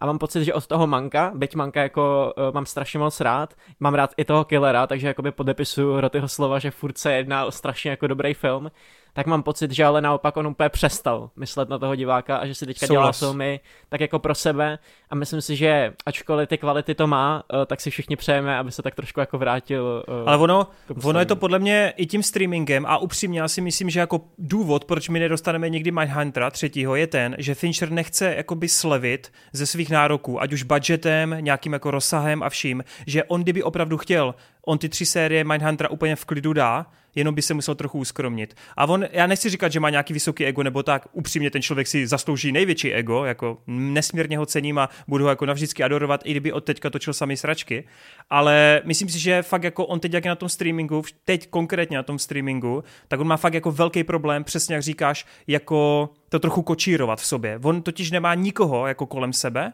a jede si to prostě po svým. Ale upřímně u jeho filmu vždycky záleží i na té předloze, na to nesmíme zapomínat, on velice často má nějakou knižní, komiksovou předlohu, takže ten killer hold třeba i v té předloze jako nemusel nutně takhle spínat, ale vybral si to, no. byl to jeho vystěný projekt a jako já myslím, že udělal fakt jako peckovní film, jenom bohužel se prostě nebavíme o jako fakt takové ty nezapomenutelné věci. Byť samozřejmě uznávám, jak hroty, jsou tam dost památné momenty. Je to, je to dost netradiční film jako o zabijákovi, který by nikdo jiný nenatočil a uvidíme u jeho dalšího filmu. Já si jenom nejsem jistý, jestli třeba teďka si nechtěl natočit takových pár filmů tak nějak víc pro sebe a uvidíme, jestli třeba u těch dalších se vrátí k něčemu jinému a tam se právě mám podobný pocity jako vy, ale uvidíme, jestli se to u mě potvrdí u toho dalšího filmu, nebo právě jestli se tam takhle na chvíli odchvílil, protože mám takový pocit, že se bude chtít možná vrátit k něčemu jinému teďka zase. Yes. Hmm. A okay. to všechno můžu podepsat, protože to v podstatě úplně mám stejně, no. Hmm. Dobře, dobře. Tak jo, tak eh, pojďme podepsat i Ortel nad jedním velkým fenoménem, protože vlastně dost Let's z nás go. Eh, vidělo film, na který se tady s Hrotým úplně klepeme, protože se těšíme na pořádný hype slash hate. A máme tady adaptaci FNAFka. Pokud nevíte, 9 let dozadu vznikla taková menší gameska, která teda jako se postupem času vykrystalizovala do obřího fenoménu, který teda má takovou tu cílovku, hlavně dejme tomu 12 až 18 let. Je to spíš pro ty mladší, ale to nechci nějak jako spochybňovat nebo nějak urážet. No a po devíti letech jsme se teda dočkali filmové adaptace, která se eh, kasá tím, že to je, že to je skutečně film pro tyhle fanoušky, že to je skutečně film film pro lidi, kteří jako milují Five Nights at Freddy's a kteří ten lore, tu mytologii a vlastně ten koncept naprosto zbožňují. Upřímně, když jsem tohle slyšel, a když jsem viděl první teaser, tak jsem si říkal, že mít vlastně nějaký, nějakou lokaci, nějaký místo, v tomhle konkrétním případě pizzerku, takovou ještě jako do retro stylu hozenou, a do toho tam mít nějaký vraždící animatroniky v podobě nějakého medvěda a nějakého kuřete a nevím co všechno, že to vlastně není špatný koncept. Jo? Nedávno jsme tu měli Nikolase Cage v tom Wonderlandu, že jo, to fungovalo na podobné bázi. A já i po té reakci jsem si říkal, ty brďo, to by nemuselo být vůbec špatný. Vlastně díky tomu bych se mohl dostat tady do toho lóru a do té mytologie. Pak jsem to viděl a ty pičo. Co to kurva bylo? Jakože sorry, ale... Fuh. Normálně díky tomuhle filmu jsem se rozhodl oprášit svou sérii Kurdek, na kterou dva roky jsem opravdu nešáhnul a plánuju fakt jako návrat téhle série hejtovací, protože to bylo něco strašně divného, strašně divného. A co je nejhorší, já si opravdu myslím, že to není dobrý film nejen pro nový fanoušky nebo pro lidi, co neznají FNAF. Já vůbec nechápu, jak se to může líbit hardcore fanouškům. Doslova máš jednu lokaci, máš nějaký koncept, máš kamery, který sleduješ, Ty pičo, v tom filmu to vůbec není. V tom filmu ty vole 70% času trávíš mimo tu lokaci, pak tam máš, vole, ty animatroniky, kteří vlastně ani nejsou tak vražední, vlastně se tam ani nebuduje ta atmosféra, vlastně vlastně ty o nich nevíš vůbec nic. A co nejhorší, ten kamerový systém, ta klaustrofobie z toho prostoru, to tam prostě vůbec není. To je prostě úplná obyčejná hororovka pro 13 letí, 13 letý, která má sem tam nějaký jumpscare, sem tam se snaží o nějaký filozofický podtext, ale je to celý úplně prázdný, nudný k hovnu a já jsem strašně zklamaný. Strašně zklamaný a i když vlastně jsem rád za kina, že to takhle vydělává, že to je jako velký fenomén, jako fakt si to vydělá na dalších pět dílů, tak já jim klidně to přeju, klidně ať se dočkáme dalších dílů, ale prosím, změňte tu taktiku, se kterou to děláte, protože to, co bylo toto, to bylo fakt strašný. Fakt strašný. No.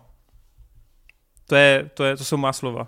Já bych ti k tomu strašně rád něco řekl, ale jsem ten film viděl už před týdnem a bohužel si vůbec nic nepamatuju už, takže takhle to je asi všechno. Já ti k tomu řeknu spoustu věcí, vole. Já ti k tomu řeknu tolik věcí, vole. Ten film je takový hovno, vole. Já jsem letos neviděl horší film, vole. Takhle to rovnou řeknu a je to totální píčovina, vole.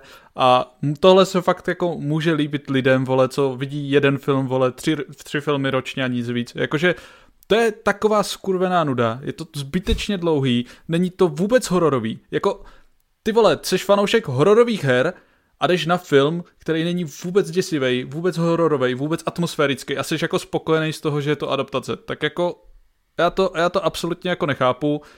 Ty kvanta lidí, co jsou fanoušci a jako budou psát, jak jsou z toho vlastně nadšení, když to selhává úplně v tom základu, jako co by to mělo splnit. Protože ty tam máš ty animatroniky, které se vůbec nebudujou, který tam potom dělají trapné věci, které nejsou vůbec děsivé, takže jak z nich máš vůbec mít jakýkoliv strach. Do toho vlastně se to neodehrává skoro vůbec jako v té dané lokaci a jediný, kdo je tam v ohrožení během první hodiny toho filmu, jsou random postavy, které ti ten film představí buď scénu předtím, anebo v té dané scéně tak tam napadnou. A to hmm. potom působí ještě méně jako děsivě a hororově, protože ty si říkáš, typek tam prospal dvě noci a byl úplně v klidu a teď tady chcípne jako pět nějakých týpků, co tam teďka přišli. Hro, ty, ty to nechápeš, ty neznáš lore, vole. To je tam, to má důvod, proč on neumřel. Víš, to se všechno no, vysvětlí v šestém díle. Těším se na to, až to mě úplně odpálí mysl, jak to všechno dává jako smysl a je to úžasný. Uh, jako co se dá říct pozitivního o tom filmu, že je jako nějakým způsobem kompetentně natočený, jako nějak nasnímaný, ale Hmm. Já fakt jako nevidím jakýkoliv apel tady z tohle. Ten hlavní hrdina je nejvíc nutný vocas, který jako má jako navržený nějaký ty chyby a věci, co musí vyřešit, ale to fakt jako takový ten největší základ, co někam hodíš, pokud potřebuješ jako udělat postavu, aby byla nějakým způsobem zajímavá. Navíc se s tím moc ani nepracuje. A teď jako pro lidi, co to neviděli, abych jako to nějak přiblížil. Ten týpek má jako zápletku, že jeho brácha, když byl malý, tak byl unesený a on se to snaží vyřešit tím, že jako naštěvuje tuhle vzpomínku ve, sných, ve svých snech a snaží se všimnout nějakého detailu. Takže ty sleduješ toho vocase, vole, který je nezajímavý, jak půlku filmu chrápe. V hororovém ne, filmu. Počkej. A šestkrát vidíš ten stejný flashback jenom z jiných úhlů. A jako oni se tam snaží udělat něco jako noční mura z Elm Street, vole, na chvíli, že jako ho tam můžou ty děcka zranit v noci, ale to se tam stane prostě dvakrát, přičemž mě přivádí jako další velký problém, že tam jsou absolutně nekonzistentní pravidla ohledně Strašně. toho, jak to celý funguje, co se tam přesně děje, jaký mají jako možnosti. Říkáš si, proč musí být nějaký ty duše těch dětí prostě v těch animatronicích, když jako oni můžou dělat cokoliv, doslova tam hýbou jako dveřma pomocí mysli nebo prostě jak duchové, umí naštěvovat toho týpka jako ve snech, ale jako je to takový divný. A umí jít ani mimo, mimo tu pizzerku, že jo? Umí jít mimo tu pizzerku a Prostě, Člověk ale ono to nechápe... v základu úplně proti té hře, protože všechno, co jsme teď vyjmenovali, to v té hře není. A je to úplně naopak prostě. Ty tam ovládáš ty vole ty dveře, ty tam prostě nějakým způsobem jsi s něma zavřený v té místnosti. Hej, kdybys to byl Survivor na 90 minut, kdy prostě ten Josh Hutcherson přijde do té pizzerky na svůj první job, na první noční, kámo, teď se tam všechno pozavírá, vole, a začnou tam ti animatronici ho nahánět, tak je to tisíckrát lepší než tady to hovno, který se jako asi týden táhne a kdy přesně řešíš tady ty existenciální píčoviny jenom proto, že na konci máš obrovský, ale úplně neuvěřitelný neuvěřitelné překvapení, že ta třetí postava lidská, která tam je, je ten záporák, vole. To je úplně šokující, vole, prostě. To je úplně šokující, kdo potom, by to co, tak mohl být. Co zvlášť potom, co jako si čte, vole, jméno toho hlavního hrdiny a zasekne se a úplně, ah. Hmm, Mike Schmidt. úplně, hmm, co ti může asi být, ale jako Kámo, to je pro ten 13 film, letý, fakt úplně. To je úplně pro... ten film prostě když bych já viděl tuhle značku a řekl si, ty vole, mám natočit film, tak bych se zaměřil na to, udělám tam teda nějakou zá, zábavnou, děsivou sekvenci s těma posranýma kamerama, vole, protože Jestli je něco aspoň trošku atmosféricky a trošku děsivý, je to těch pár záběrů, co člověk vidí přes ty kamery, kdy tam vidí někde stát toho animatronika, koukat do kamery, lehce se hýbat. To je lehce jako děsivý, lehce to má ten vibe, ale je to tam tak minimálně, že to jako s divákem nemá šanci co udělat. A představit si jako nějakou sekvenci, kde třeba ten strážný je zavřený s tou svojí sestrou v té pizzerce, nemůže jako se dostat ven, potřebuje se dostat k nějakému generátoru aby něco nahodil nebo cokoliv. A to třeba sestra ho naviguje přes ty kamery, jak se má hýbat, čemu se má vyhýbat, to by mohlo být tak dobrý, nic z toho tam prostě není. A ten film nemá vůbec, vůbec nic, jakože tam není prostě vůbec nic.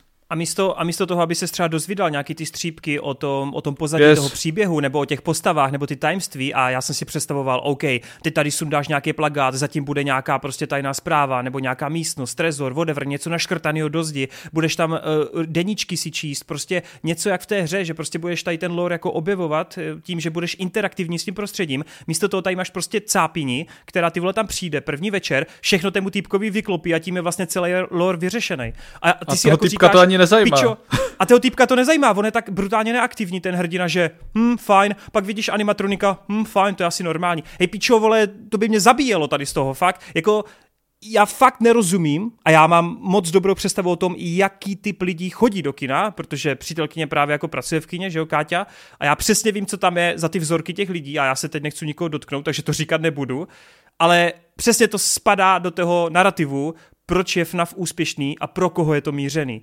A jako nezlobte se na mě, ale jestli fanouškům, opravdu jako hardcore fanouškům, stačí to, že ten film pouze existuje a nic víc, tak to je fakt úlet. To je fakt úlet. Abych se úplně styděl, kdybych byl fanoušek té série. Je to mega nevyužitý potenciál, se kterým se dalo jako pěkně vyhrát a ten film dělá úplně všechno špatně a Strašně, Není- strašně strašný. není- není to jako nic, co by kdokoliv, kdo má jakýkoliv zájem o filmy, měl z jakýhokoliv důvodu vidět. Hm, přesně. Jdeme dál. Puste si Nikolase Cage ve Wonderlandu. Je to sice odpad, ale je to Nicolas Cage aspoň. A je to funny. Pravda. Je to jako reálně to lepší film než FNAFko. Takže tak. OK. Tak jo, tak pojďme na něco, co je tisíckrát lepší než FNAFko. A to je další, řekněme, taková dekonstrukce superhrdinského žánru. Podíváme se totiž na seriálovou pecku od Amazonu, který tedy rozvíjí svůj komiksový univerz s Boys, s bandou a rozhodli se nám teď dát jejich první spin-off. Gen V, tedy generace V, což je takový jako vtipný odkaz právě na určitou látku, se kterou se tam operuje v tomhle fikčním univerzu. Eh, No a je to, jak už název napovídá, zasazený na akademickou půdu. Podíváme se na supráky v trochu mladším věku, podíváme se na to, jak tady ti supráci v erkovém seriálu eh, tak nějak využívají svých schopností během školních let.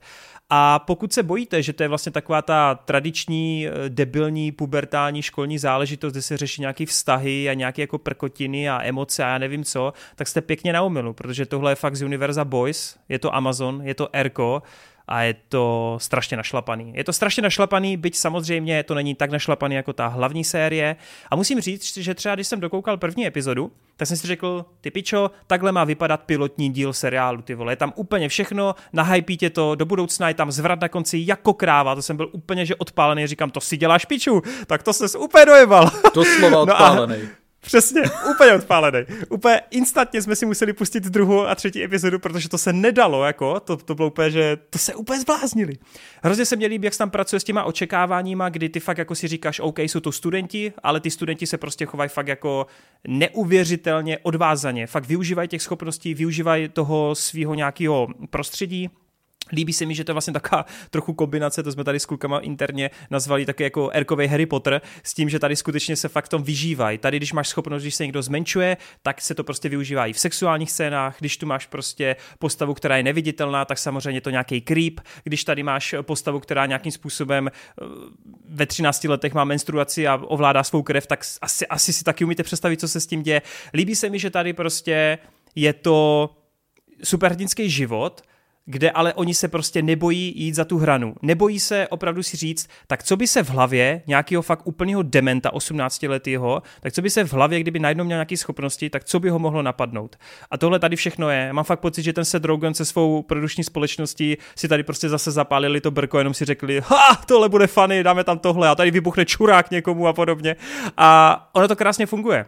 Krásně to funguje i proto, protože tě baví ty postavy, jsou velice sympatický, byť samozřejmě někomu asi nemusí jako přijít zas až tak moc, ale je tam mezi něma pěkná dynamika, každý z nich je odlišněj a co mě velice mile překvapilo, takže i ta zápletka sama o sobě, ta hlavní dějová linka je dost nosná. Ona samozřejmě má nějaký tajemství, má jako nějaký prvek, se kterým se tam pracuje, ale napříč všemi epizodami jsou tam jako roztroušený takový jako menší překvápka, takový menší jako výkyvy, kdy někdo řeší něco z osobního života, najednou se poodhalí, že tady ta postava vlastně jako není na téhle straně a tak dále a tak dále. Čili krásně se tam fakt pracuje s těma očekáváníma a mně se líbí, že to prostě je fakt jak kdybych sledoval Boys, jenom tam zkrátka jsou mladší postavy a je to na té škole. A to je podle mě jako strašná podsta, protože jsme se všichni asi báli, že to jako zjemní, že to bude takový připosraný, ale já mám pocit, že fakt jako jsou úplně stejně odvázaní, jak, jak byli v tom hlavním seriálu.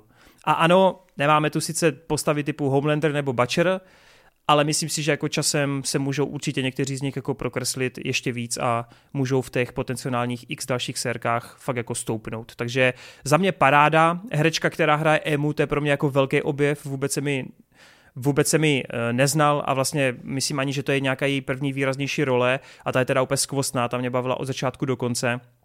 A tradičně tu máme i takový ty maňáskový scény a spoustu takových hodně, hodně černé komedie.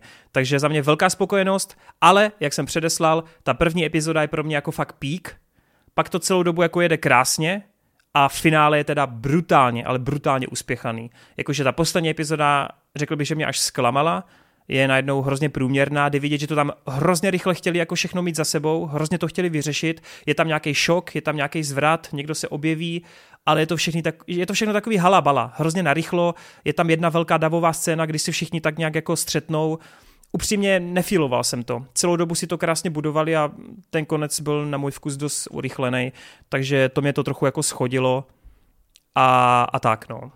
Takže to je za mě. Ok, tak já budu pokračovat. Uh, hrozně se mi líbí, že ten seriál mi v podstatě dal všechno, co jsem očekával, tak nějak, když uh, oznámili, že bude spin-off Boys, Uh, vůbec jsem si jak nepředstavoval, jakože, jak to budu mixovat s tou školou, nebo tak, když už tenkrát se jako vědělo, o čem to bude.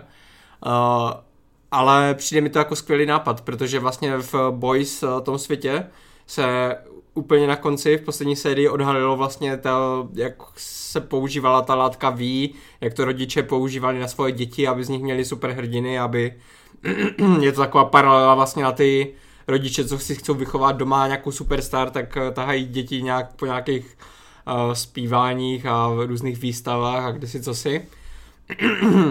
Takže tady tohle je takový ten základ, na kterém oni budovali a myslím si, že to dost sedí, protože vlastně teďka máme tu v tom seriálu tu první generaci, která vyrůstá nejenom s tím, že jako ví, že mají super schopnosti, ale ví i proč a jakože uh, co, co ta látka ví dělá a jak se jim dostala do té krve. Takže tady vzniká i třeba ten konflikt právě u té, u té Emmy, myslím, je to nejlepší, že tam vlastně vidíte přímo tu její matku, jak ona prostě se k ní chová a jak ji pořád jako manipuluje a chce, chce aby žila podle jejich představ.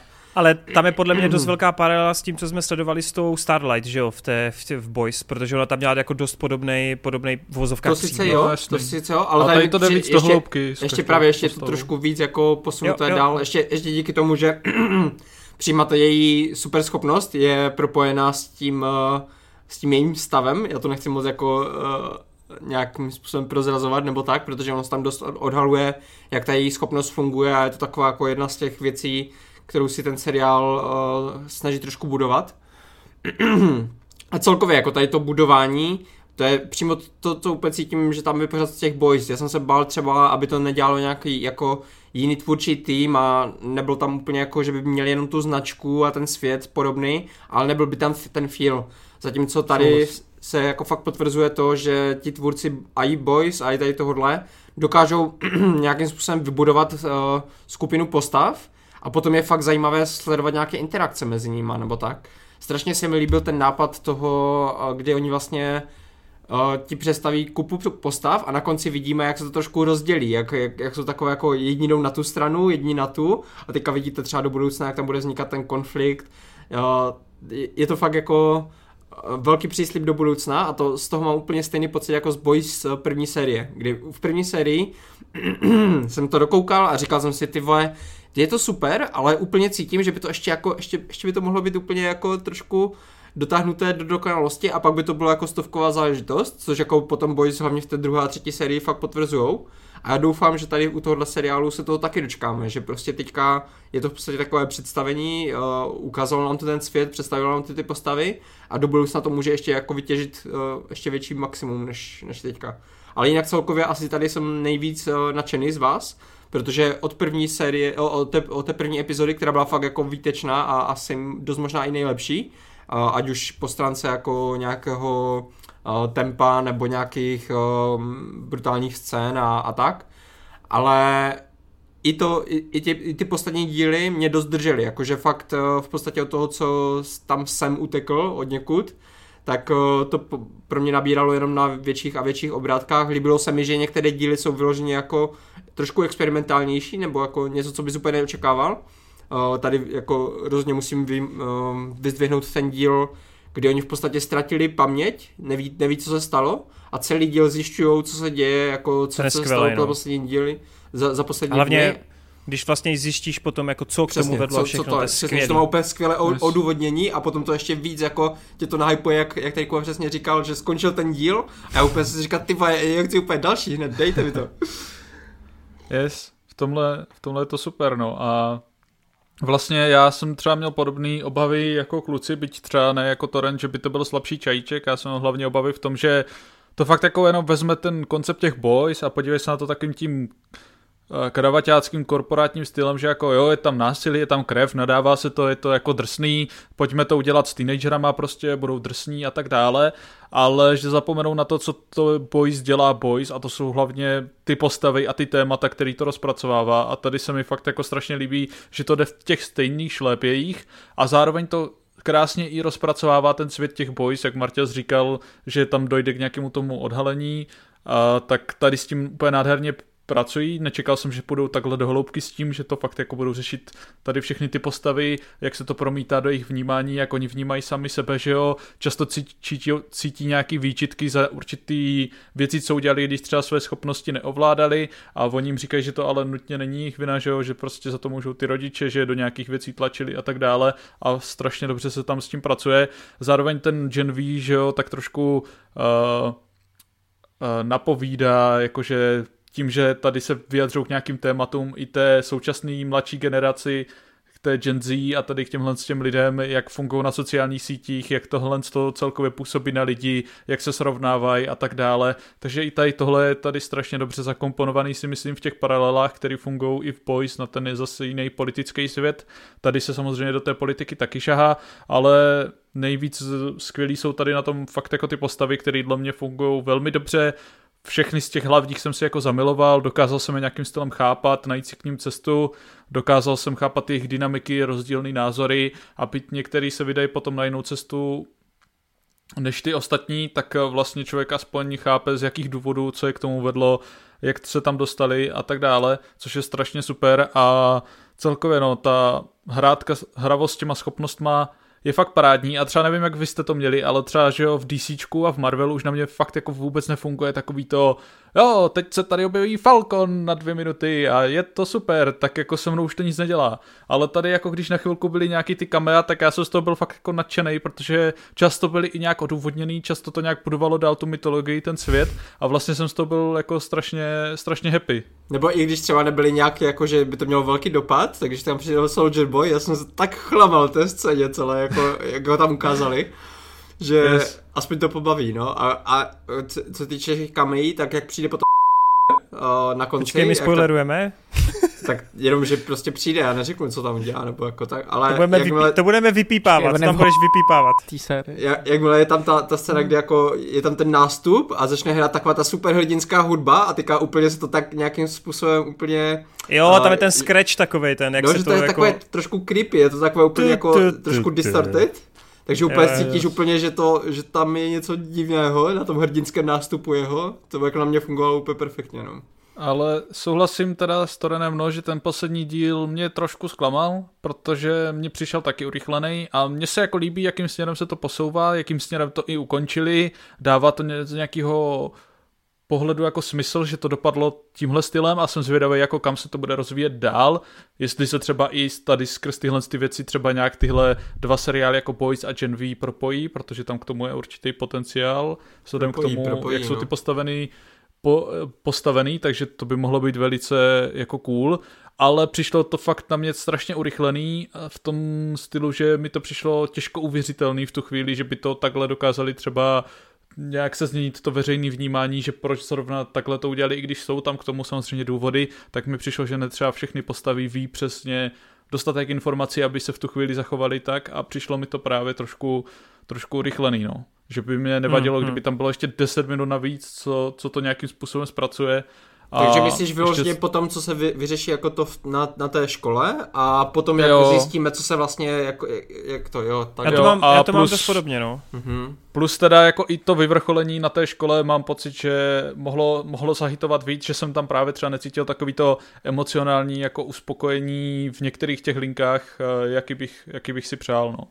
Ale to jsou takový spíš menší detaily, co z toho fakt jako neubírají a myslím si, že ta další série to rozpracuje dobře a svým způsobem to jako zachrání, upraví, rozvine, ale takhle, jak to finále je, tak no, na mě prostě nefungovalo. Ale no. já, te, já teda musím ale říct, že mě trochu jako sral i třeba ten cliffhanger.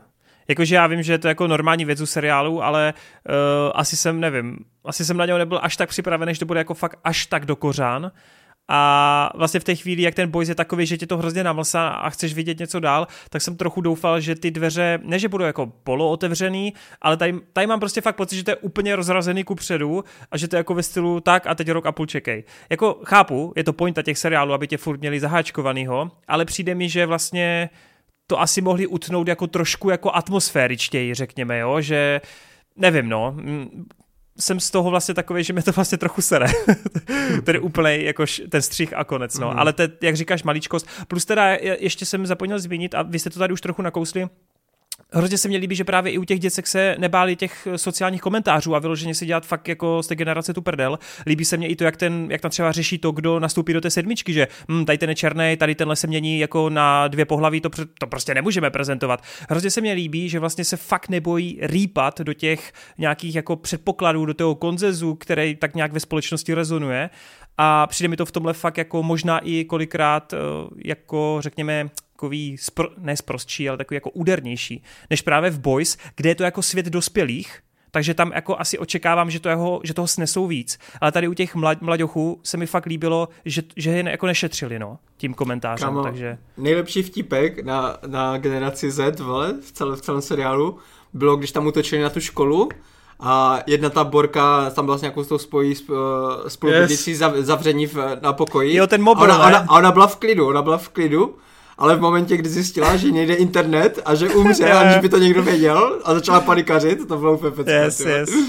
To bylo a to je, právě, no. to je právě to, co si myslím, že jako uh, i Boys, i tady tohle, eh, ten Gen, Gen V dělá úplně nej, nejlépe, jak může, mm-hmm. je, že on vždycky vezme něco, co je aktuálního prostě v té společnosti, že to prostě vidíš kolem sebe, cítíš, že ta společnost fakt taková je a oni to skombinují s tím, s těma jako superhrdinskýma tématama, s tím superhrdinským světem a je to vždycky taková jako dokonalá symbioza prostě Ať už se, jsme se bavili u těch uh, superschopností, že ty odráží třeba jako nějaké nejistoty těch uh, teenagerů a tak dále, ale jde to vidět i jako na jiných aspektech toho, toho seriálu. Ale taky se mi tam líbí ta, právě ta míra té popularity, jak se ti jednotlivci snaží jako prodat ty své schopnosti a dají jim strašně jako o, o ten cloud a o tady tyhle ty záležitosti, takže v tomhle je to taky strašně zajímavý no a strašně dobře to funguje. Hmm, hmm. Tam mě jenom trochu mrzelo, že vlastně ta školní půda byla od půlky seriálu trochu upozaděná a spíš se řešilo to tajemství, no, že já jsem člověk, který právě třeba v tom Harry Potterovi, když jsem to tady změnil, tak mě prostě baví ta, to samotné prostředí, ten systém, jak to tam funguje, sbírání bodů a úkoly, já nevím co všechno. A hrozně mě právě nahypil ten začátek té Gen V, kde se to hodně, hodně soustředilo, řekl bych až primárně uh, tady na tyhle věci, že musíš řešit právě nějakou tu prestiž, ty body, chodíš tam na nějaký ty jako ty vztahy s těma učitelama tam řešíš, ale pak vlastně se objeví objeví ten sám a začneš se řešit vlastně ta podzápletka, která a... je v rámci školy, no. Ještě se mi líbila strašně moc jedna scéna a to uh, je nějaká druhá, třetí, když ta jedna postava se stane nečekaně populární a teď si chce každý fotit, že? A vlastně zjistí, že je úplně jedno, co jim řekne, stejně tam přiběhnou a rychle si vyfotí a jdou dál a ten týpek ji řekne, a proto říkáme ano, aby jsme měli iluzi volby. Dobré yes. komentáře, no. A ještě jsem teda yes, chtěl yes. dodat uh, k tomu finále na té škole, že já jsem si tam strašně užíval to, že oni šli právě uh, zase, jak jsem říkal, oni vezmu něco, co je prostě tady kolem nás, uh, co, co je v té společnosti. Nikde jsem ještě neviděl jako za poslední dobu, aby někdo takhle brutálně podal jako útok na školu v Americe, protože to se tam děje furt, že jo? Ka- jako fakt mm, ka- každý měsíc můžete slyšet o nějakém novém střílení nebo tak. A dost tvůrců jako se toho bojí, víš co, jako že to je fakt kontroverzní, že Mm, nikdo ne, nemá pořádně ty koule hlavně z mainstreamu nebo jako ně, nějak, nějakých takových větších projektů. Jít do něčeho takového ukázat to jako fakt naživo, protože z toho můžou mít dost jako potom problémy u těch diváků nebo u, u hmm. nějakých lidí jako v Americe. Takže jako fakt uh, obrovská uh, poklona, že, že oni do toho šli a udělali to tak, jak, uh, jak chtěli. No. To jo, no. Mm-hmm. A je tam jako strašně fajn jako metafora, no, v tom udělaná tím, že tam vlastně jsou ti psychicky narušení studenti, kteří jsou někde uzavření, jako kde se no právě tam je jako neřeší. víc takových věcí, co můžeš jako zkoumat. No jasně, jich tam hromada. A, a, že tam je nějaký ten podtext tam... vždycky, no. No je strašně super, že to jde úplně v těch stejných šlepích jako The Boys, aby tě to zatím teda trošku, trošku slabší bráška, tak mm. ale tam můžou jako méně zábavnej tam... a chučí. No já, a má já, velký potenciál. Já jsem se nikdy netajil tím, že třeba já jsem na začátku ty boys za stolik nemiloval. Mně se jako hodně líbily, ale u mě to teda jako fakt jako perfektně seplo třeba až v té třetí sérii, kde asi to bylo tím, že jsem s těma už strávil tolik času a už jsem si k ním vybudoval ten pořádný mm. vztah, tak já mám pocit, že ta třetí série úplně krásně jako využila úplně všeho, co jsme do té doby jakoby zažili a jak tam jsou ty dvě strany proti sobě, tak v té chvíli jsem byl fakt úplně, že říkám, ty pičo, kdy jsem takhle miloval boys, jsem si celou dobu říkal, jo, že fakt ta třetí sérka u mě byl úplný pík, tak uvidíme co čtvrtá. A u té Gen V já jsem právě takový jako pozitivně naladěn, jak říkal Marťas. Já fakt věřím, že oni to potáhnou dál, kde vidět, že těch nápadů mají jako kvanta a hrozně se těším, protože ten úvod, ten mají fakt jako rozjetý parádně a jsem strašně zvědav, co s tím udělají. Plus mě taky mega těší, že tu máme tady ten v uvozovkách universe, které se tu buduje a je, je prostě krásný být součástí univerza, který teda má na kontě v uvozovkách čtyři série, když počítám to Gen V k tomu. Ještě a máš který, teda ty animovaný da, Jo, jo, ty jsem teda bohužel furt neviděl a fakt, fakt jako mě baví to, že to pořád si drží tu kvalitu, jak se ten svět rozšiřuje a vůbec bych se nedivil, kdybychom časem teda dostali i něco navíc a už tady padlo, oni to budou chtít propojovat 100%. A, oni a říkali, světu k, tě, k, to, k tomu, jak to budou ten vesmír, tak mi právě přijde, že takhle to je úplně perfektní a myslím si, že jako jestli takhle budou pokračovat, tak oni rozbijou ten Marvel, protože budou mít jako za chvilku dva, tři takové kvalitní seriály a Marvel jako s tím svým jedním lokem to tam moc jako nezachrání. To, ale tam právě, je... právě proto i jako moc nechápu, jak te, nebo ne, nechápu, ale já to úplně necítím, jak ty říkáš, že, že ti to přišlo úplně jako až moc otevřené. Já tam vidím úplně ten potenciál, jak oni to krásně rozdělili, prostě tady tenhle tu budeme pokračovat ve druhé sérii, tady to jako, tady tuhle tu část příběhu, pak vezmu si třeba ten vir do Boys, protože to potvrdili tvůrci, že oni si budou brát uh, ohledně toho viru, to bude se řešit vlastně v Boys uh, další sérii takže se to krásně rozvětví a potom budeme mít jako, máme teďka základ no, toho světa a budeme na tom stavět. Mně se líbí ten nápad, který oni potvrdili, že přesně ty uh, máš první Gen V, ta se jakoby plynule naváže na Boys 4, mm. Boys 4 nějak skončí a to má plynule otevřít dveře do Gen V druhé série. A takhle to budou střídat co rok, mm. já to mhm. chápu, mně se to líbí ten to systém, jo, to je v pohodě. Právě, no. Ale jako, víš co, oni se najdou ty postavy někde objeví, máš milion otázek, bam Jo, je to prostě taková jako... Ale to už si eh, mohl zvyknout, protože oni celou dobu staví na těch tajemstvích. To je právě věc, která to úplně nejvíc stáhla. Ale na boys, v Boys mě přijde, že, ty, v Boys mě přijde, že jako ten cliffhanger na konci prostě nebývá jako takový jako hmm. sviňácký. Jako je velký, jo? no. Je velký, no. Jo, je, to prostě, je, třeba... je, to, je, je to kámo ve stylu, že jako představme si situaci, kdy mě teď jako asi nenapadá, co jsme všichni sledovali, ne, čtyři za seriály. Já ti chci říct přesně přirovnání, který mě tehdy ale sralo dost podobně, když takhle to skončilo a to byla první série Lokiho. Tam měla podobně otevřený cliffhangerový konec, který mm. mi to trochu shodil a tady se cítím jako trošku podobně, ale Co jsme dostali potom? Já právě doufám, že takhle to bude úplně stejně i tady. Yes, OK. No hele, prostě se podívejte na Gen V. Já jsem teda viděl bohužel na ČSFD dost komentářů ve stylu, že uh, no, už nám doserou i boys, protože tohle jsou nějaký ty vole pubertáci zastraní a je to takový a makový, je tisíc vole i, sex, i třeba sexualit protože, vole a všeho. Že tam je méně i, i třeba té akce prostě. Tady, tady, a přitom tady lidi, akce moc není jako. Jako jo, kámo, ale ty tam máš prostě ty jiný pohlaví a toto, toto. To, to. Hmm. A přitom, kámo, ten sociální komentář je tam úplně perfektní a já mám pocit, že ty diváci jsou úplně, vole, přesně jak s Rotím řešíme, vole, jak v České republice máš ty edgelordy, ty vole, kteří prostě jsou hrozně drsní, vole, hrozně si nemůžou dovolit, vole, jako nějakou, víš co, citlivost a hrozně chtějí být jako nadřazení, přitom... Chcou být jako sem. vole... Bez emocí a jenom vraždit. Přesně. Čo, vole, běžte si leštit si vole, nad autama, vy čuráci, vole. Tak, uh... To jako Tech Knight a pomrdejte tam do... Přesně. To mimochodem, jak se ukázalo vole ta jeho slabost, ty vole, jsem úplně brečel, ty A to bylo trochu divný, ale mě to přišlo takový trochu, nevím. Jako úplně to nebyl ten joke, který bych asi to nebyl takový ten pík jako jokeů, který bych tam Mně asi se viděl, pak líbila no. akorát ta scéna, kdy tam natáčeli a viděl tam ten strom a potom eh, dejte mi pár minut. A to už je takový hodně jako vyostřený. Hele, tak jo, tak eh, dejte Gen V určitě šanci na Amazonu, to najdete, určitě si to dejte, plus taky na Amazonu by the way jsou úplně strašně vtipný popisky, jak oni vždycky popisují názvy epizod a tak dále. Oni to mají vždycky udělaný tak jako meta komentářem a je to mega funny. Líbí se mi, že Amazon se sere i s takovýma prkotinama. Teď už ale pojďme na poslední věc, kterou dneska probereme, nebo lépe řečeno probere to pouze hroty, protože já to bohužel nestihl, ale strašně se na to těším a poté, co jsem poté, co jsem viděl tvoje hodnocení, tak se na to těším ještě víc. Tak co to bude? No, je, je to seriál, který pro mě osobně přišel z čistá jasná, vůbec jsem nevěděl, že se nějak chystá, vůbec jsem nevěděl, že to chystají tihle tvůrci, jmenuje se to Modrooký samuraj a je to od scénáristy, který pracoval třeba na Loganovi anebo Blade Runnerovi 2049. You have my attention. Je... Já jsem to věděl.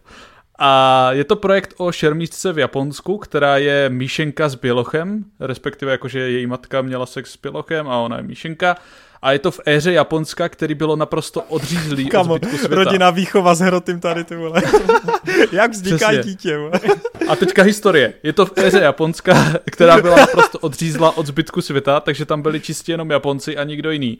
Takže ona je vlastně strašný vyvrhel v tom světě a má nějakou svoji vlastní vendetu, po které jde a to celý ten film nebo seriál proskoumává v osmi epizodách a je to strašně silná záležitost, která funguje po všech možných stránkách. Ona vlastně hledá ty čtyři bělochy jediný, který v tom Japonsku byli v tu chvíli, kdy ona byla jako počata a chce se jim tak jakože pomstít za to, že vlastně svým způsobem vůbec existuje a za to, že vlastně to nebylo jako z lásky ten styk, ale že někdo znásilnil její matku.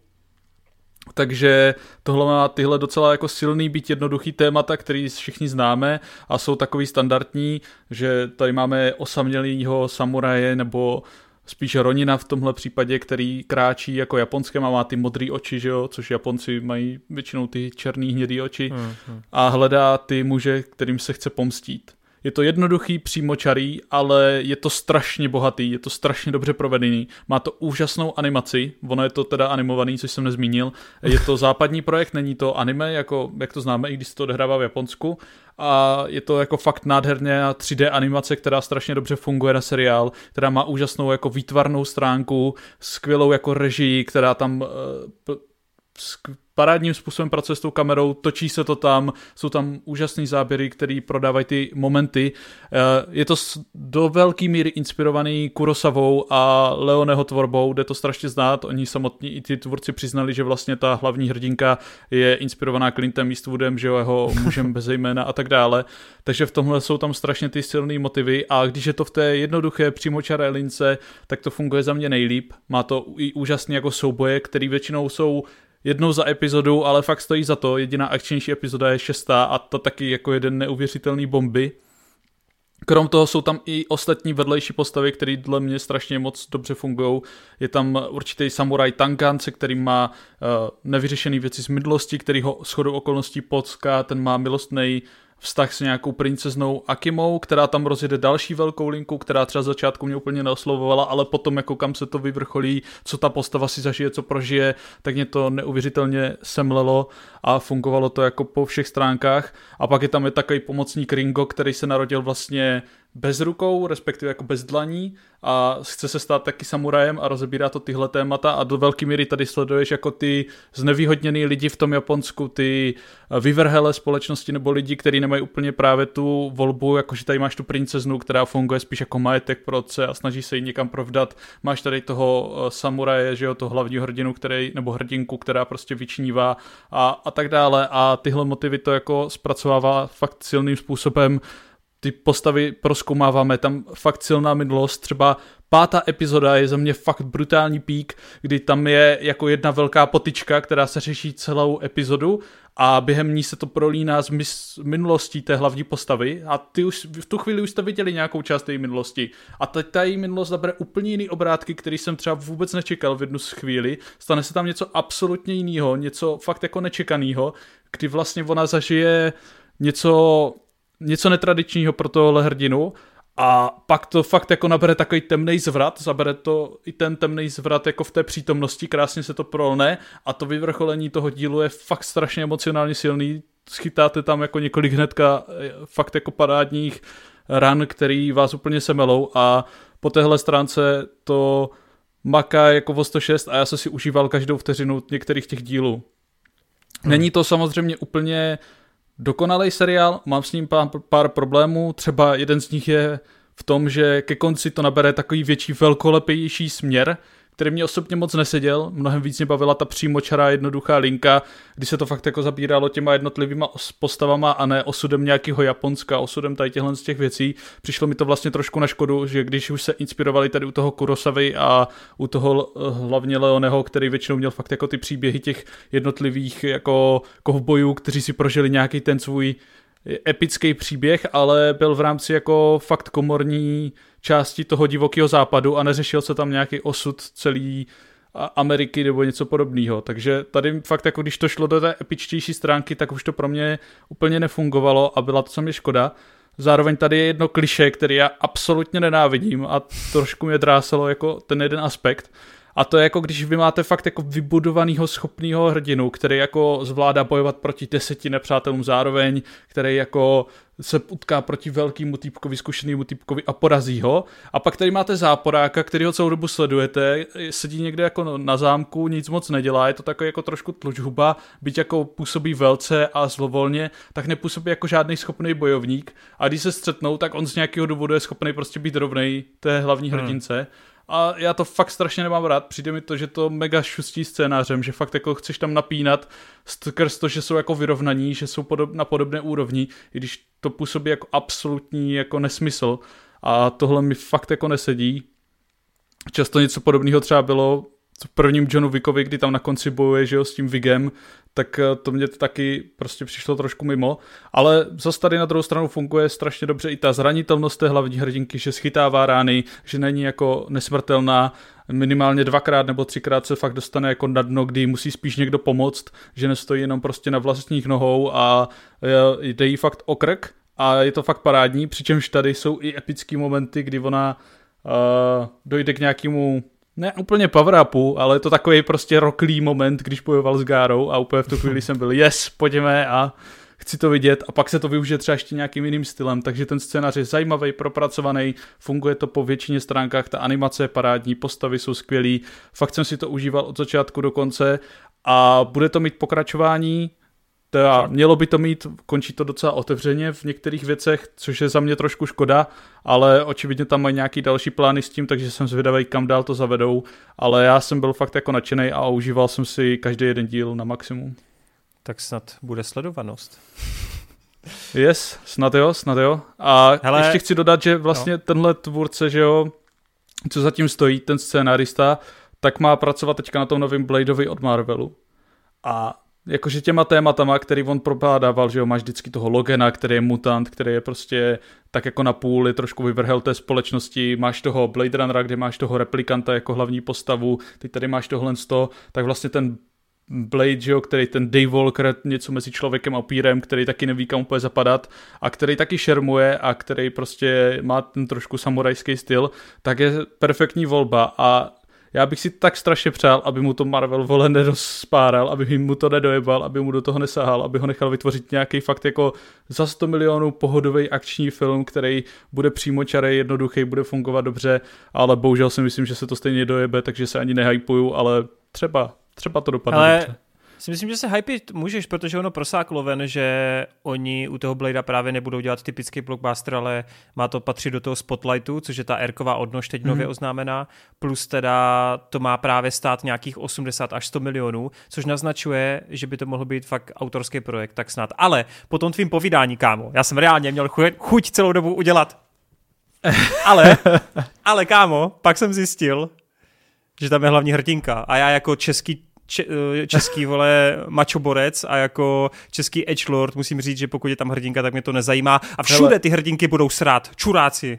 Hele, tohle je tak ultimátní jako film pro všechny jako anti Vogue lidi, byť to Vogue slovo mi přijde úplně nesmyslný, je úplně jako skvělý terč kritiky, protože tady doslova jsou záporáci bílí muži, jako doslova. Jasně, no. Hele, Uh, já si myslím, že jediní Vogue lidé jsou ti, kdo si stěžují na Vogue lidi. Takže tak. Uh, pojďme na to. Pojďme dál, pojďme dál. A teď kluci úplně, co? Co zase řekl za kravinu? Já viděl ty očima. Ty Marto, lidi pokud sledujete na Spotify, ty vole, tak tohle je záběr jako z toho. tak jo. Tak jo. Hele, uh, bylo to krásný hroty, já se na to určitě chystám, podívám se na to, já jsem viděl trailer vlastně už v době, kdy jsem streamoval ten nějakou tu Netflix akci a úplně jsem si říkal, ty krásu, ten art style je úplně nádherný, takže jsem strašně rád, že to teďko má nějaký hype, jsem strašně rád, že na ČSFD to má ty vole přes 80% a jsem strašně, strašně rád, že to fakt tak rezonuje, plus teda na Twitteru je toho taky, jako jsou sami příspěvky o tom, Ej. hodně se to chválí, takže hypeík je tam pár ty vole takových animačních záběrů, které jsou takových jako 12 z 10, ty pičo, to je tak dobrý.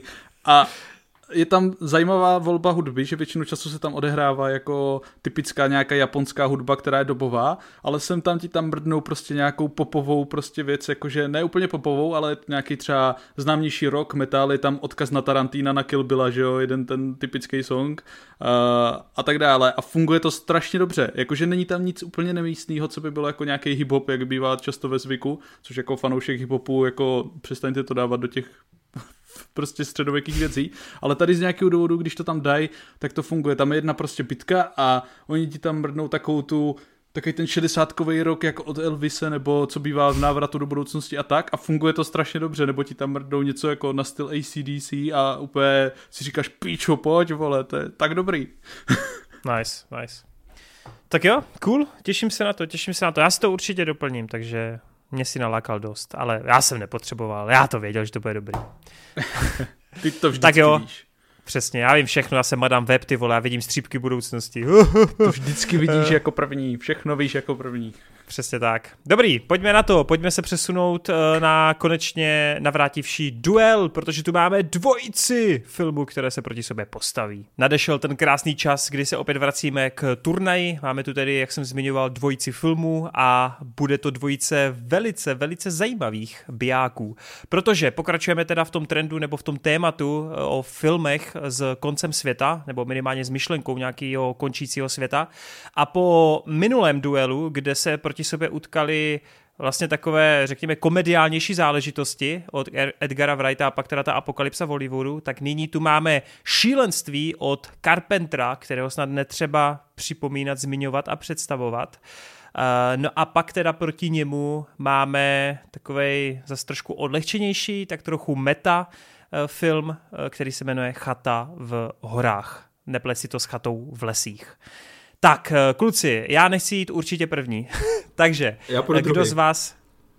Aha, výborně. Tyba, tak já si to vezmu, no. Tak uh, chop se toho, prosím tě, chop se toho. Uh, rád bych diváky upozornil, že na dnešek nejsem absolutně vůbec připravený, pojedu úplně z patra. Takže Chata v horách a šílenství. Oba dva tyhle ty filmy jsem vlastně viděl úplně speciálně jenom kvůli tomuhle turnaji. Fakt jo? jsem je neviděl, je to pro wow. mě novinka.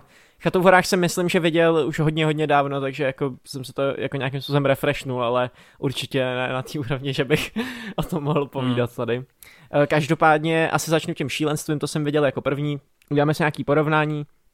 Oba dva tyhle filmy tak je hrozně super, jak to máme namíchaný, že vlastně spolu tak jako žánrově souvisejí, oba dva jsou hororový a sázejí uh, na nějakou jako práci podle mě s divákem a nějakým trošku uh, neotřelým jako vyprávěním a trošku jako zamotáním se a trošku se jako jak to říct, snaží porušit tu formu a trošku vyběhnout z nějakého statusu quo. Uh, to šílenství tak uh, na mě hrozně jako fungovalo právě tím, Eh, právě takovým tím tou tíživou atmosférou, kdy v podstatě společně s tím hlavním hrdinou, eh, který ho hraje, že jo, Sam Neill, eh, jmenuje se tak, doufám, jo, jo, jo, z ruského parku, že jo, tak, tak jak vlastně vy nahlížíte do toho, co se mu teda stalo a postupně s ním vlastně odkrýváte tu pravdu a dozvídáte se čím dál tím víc děsivější a děsivější věci, to budování té atmosféry tam funguje jako extrémně dobře, Carpenter je tam jako v neskutečné formě, uh, samozřejmě uh, já ho strašně jako žeru, viděl jsem uh, hromadu filmu od něj, za mě teda jako nejlepší pořád věc, ale tady musím říct, že tím šílenstvím si mě uh, taky získal a že vlastně jako podobně jako v té věci tam vidím ty kvality uh, právě toho budování napětí. Taky se tam hrozně dobře pracuje, podle mě s estetikou takových těch Bčkových hororů, kdy Carpenter je samozřejmě mistr Bčkového žánru, uh, Bčkového jako ať už sci-fi nebo hororu a přesně to tady využívá, takže stylem záběrování, stylem vlastně nějaký práce, řekněme jako s efektama a s hudbou, uh, možná jako s celým tím sound designem, tak to přesně připomíná takový ty starý jako fláky, Eh, což je hrozně příjemný. Eh, ten film vlastně vznikal v 90. takže já už bych řekl, že to je právě jeden z takových těch posledních, hmm. Eh, těchto těch jako čistokrevných beček. Abych jako nějak zaujal vlastně to téma toho konce světa, tak tady máme teda takovou tu více řekněme já nevím, jestli to je vyloženě jako biblická apokalypsa, nebo vlastně oba dva tyhle ty filmy mají takovou jako trošku, bych hmm, řekl, hmm jo, že jde o nějaký jako démony, který vyleze jako na povrch a tak. Eh, tady je to ještě ošetřený vlastně zajímavou premisou, kdy si to dělá prdel z takových těch jako autorů knížek typu Stephen King a hlavně je tam skvělý téma toho uh, pracování vlastně s tím, jak uh, jakoby knihy nebo jakýkoliv médium může ovlivnit publikum a jak vlastně uh, lidi už dneska berou jako náboženství spíš ty novodobí autory, právě jako Stephen King a tak, a ne už vlastně jako to, co bylo kdysi, eh, yes. uh, Bible a podobně. Takže takový ten jako kulturní fenomén. Promiň, že ti do toho skočím, a tam se mě hrozně v tom filmu líbí, já bych na to jinak zapomněl, uh, takový ten moment, kdy se tam někdo ptá, a co se stane s těma, kteří nečtou? je tam jako hrozně, jako vlastně to je strašně vtipný, víš, jako v některých ohledech. A hrozně yes. se mě líbí, jak si to tak umí fakt udělat srandu no, ze sebe. Yes, takže takhle na úvod eh, to šílenství, uh, ta chata na prodej, tak na prodej? Vlastně... chata na prodej, vole, sorry. Já jsem teďka dělal ten podcast. What the fuck? Já jsem teďka dělal podcast. chata na prodej. Ty já jsem viděl špatný film, Na to, to musíme zrušit. Kámo, to zní jak, ale, to zní jak ne, nějaká tím, sex tape, jsem, ty vole. To je tím, že já jsem dělal ten podcast s tím Vejnarem a on že točil s tím Pavlíčkem, který točil chatu na prodej, jak se to úplně pomotalo. Chata v horách. chata na prodej. Yes, yes. Takže ta chata v horách, uh, tak vlastně funguje taky na podobném principu toho, že vy vlastně jako na začátku úplně nevíte, co očekávat, postupně to ten příběh unfolduje a jak už zmínil Toren, tak tohle je do takového víc jako mainstreamového, víc jako komediálního, odlehčeného přístupu. Mě to vibem hrozně připomínalo takový ty filmy jako Disturbie a podobně, kdy sledujete nějaký náctiletý hrdiny, který se potýkají s nějakýma uh, jako jak to říct, žánrovýma uh, troupama toho hororu, nebo jak bych to řekl. Tady to je dovedený ještě do takový víc uh, jak to říct, meta humoru a trošku meta smečky, kdy potom to začne fakt jako si dělat prdel z jednotlivých hororových žánrů a je to vlastně takový jako komentář, uh, komentář vlastně k současnému hororu a i možná k fanouškům a to, jak hmm. ty horory vnímají. Takže tyhle ty dva filmy jsou si podle mě jako extrémně, extrémně vlastně podobný, což je super, že jsme to takhle vybrali. Každopádně asi uh, se dostanu teďka k finálnímu verdiktu, který z nich uh, mě mimo srdci blíž a to je to šílenství od Carpentera, protože mám pocit, že to řemeslo tam je trošku víc hodnotnější, uh, pořád je tam víc uh, jak to říct, víc myšlenek a víc nějakého jako bildění těch charakterů a tak podobně uh, líp, líp se tam podle mě pracuje s tím hororovým žánrem a paradoxně tak ta chata v horách působí ještě eh, víc Bčkově, jak to šílenství. To šílenství mi fakt přijde, že je to Bčko, ale dělá to tvůrce, který uh, má jako uh, hrozný hmm. kvality, no. Takže no, tak... vůbec to nešlo poznat z toho, jelikož si o šílenství mluvil asi 10 minut a o chatě třeba tak dvě minuty a ještě si spletl z název. Vůbec jsem nečekal, co vezmeš, ale dobře. a chatu, chatu v horách jsem viděl teďka jako to mám čerstvě v paměti, to šílenství jsem viděl. Uh, jo. A, jde, to, jde to vidět, že se ti to neplete Kdyby to byla chata tak, na prodej, tak... Tak vyhraje nad šílenstvím? Kdyby to byla chata na prodej, tak samozřejmě se tady vůbec nebavíme. OK, tak Marty, ty se tady uh, sám přihlásil k druhému, uh, k druhé okay. volbě, tak pojď. Tak já začnu teda chatou v horách. Uh, tak uh, scenaristi Goddard a Whedon mě hrozně baví, jakože fakt mám rád jejich filmy, Martian, Monstrum, uh, Ztracení, Firefly, Serenity. Oni fakt umí psat uh, jako poutavé scénáře, Whedon teda poslední roky už moc ne, ale jakože v té době, kdy, kdy tohle vycházelo, tak uh, jsem byl na takovém tom největším hypeu z něho. Takže jsem se dost, dost těšil, hlavně po těch trailerech, ty vole, to mě úplně, to si pamatuju do teďka, jakože, když jsem dělal ten trailer, tak jsem si říkal, jakože jak normálně horory ve mně moc jako nevzbuzují tu touhu jako jít na ně a vidět je, tak to jsem si říkal, ty vole, tohle musím, tohle musím vidět. A hmm. fakt jsem rád, že uh, v podstatě naplnili víceméně všechno, co jsem po, po nich chtěl. Jakože já jsem neočekával, že to právě bude nějaký jako vrcholný horor přelomový nebo prostě masterpiece, ale očekával jsem jako fakt kvalitní zábavu, nějaké jako hrátky s těma kliše, s těma žádrovýma pravidlama a tak dále. A všechno tady toho jsem dostal. A hlavně na první vzhlednutí to je fakt zábava na to koukat, kdy prostě oni fakt jako si dělají v podstatě z tebe srandu, že ha, ty nevíš, co se tady děje, my ti tady ukážeme nějaké vydátory, ty budeš úplně zmatený, jakože najednou prostě co tam dělají a, a co je ten širší pohled na, na věc. Ale potom je potom o to jako uh, zábavnější zjišťovat to spolu s těma postavama. Navíc ty postavy jsou dobře zahrané, podané i napsané. A že nejsou třeba jako úplně nějak jako um, zapomen, zapamet... Matovatelné. Jo, jako zapamovatelné. Ale uh, minimálně třeba některé jejich smrti, třeba jak tam umřel Thor, tak to si budu pamatovat jako na pořád, protože Geniální, to bylo no. tak, tak, tak vtipné. Protože, ale tam se krásně pracuje s tím očekáváním zase, že jo, že mm. vlastně celý film s tím pracuje a ty si úplně říkáš, no, kámo, ten frajer, ty to tam vole rozjede, mrt. Ale nejlepší je, že prostě nejlepší na tom ještě je to, že vlastně ty bys to měl přesně čekat, co se stane, ale ty v tu chvíli na to úplně zapomeneš a pak, když se to stane, tak ti to úplně rozjebe a jsi úplně, a jo vlastně. Hlavně, že jo, ty čekáš, že se vymele jako ještě, vole, že prostě skočí dva metry. No to vypadá, vole, že on skočí, že to fakt dá, vole, a pak ti tam ukážou tu stěnu, takže oni tam jako asi třikrát převrátí nějaký tvoje hmm. očekávání. Hmm. Navíc yes. jako je tady i spoustu odkazů nebo nějakých easter eggů, že jo, prostě dělal se to z čtvrtku filmů v strandozrejm jeho stylu a z toho, jak on točí ty horory a tak. Takže jako i tady tyhle ty drobnosti, pro, třeba pro někoho, kdo má nakoukané, tak jsou určitě uh, uh, super. A hlavně potom, jak přijde v, uh, ta finální scéna, jako kompletně s tím rituálem a, a to tak to je úplně jako inferno. Jakmile tam prostě přijde ta scéna s těma výtahama, tak tam mi přijde jako jedna z nejgeniálnějších scén jako v hororech, co jsem kdy viděl. Protože ač jako mi celkově ten film nepřijde jako úplně až moc hororový, jako že bych se vyloženě bál nebo tak, tak už jenom to množství těch easter eggů a to těho pomrkávání a to, jak je to brutální, jak se to vůbec jako nebojí, uh, jako, že by to šetřilo nějak ty postavy nebo tak, tak uh, tady tohle je ten důvod, proč ten film si budu jako rozhodně pamatovat vždycky, no. No a ještě musím říct teda velké plus za, za ten nekompromisní konec, protože do poslední chvíle jsem nevěřil, že, že, to, že by to zakončili až takhle a jako fakt klobouk dolů, hmm, že, hmm, že máme hmm. nějaký takový film, který si něco, něco takového troufl.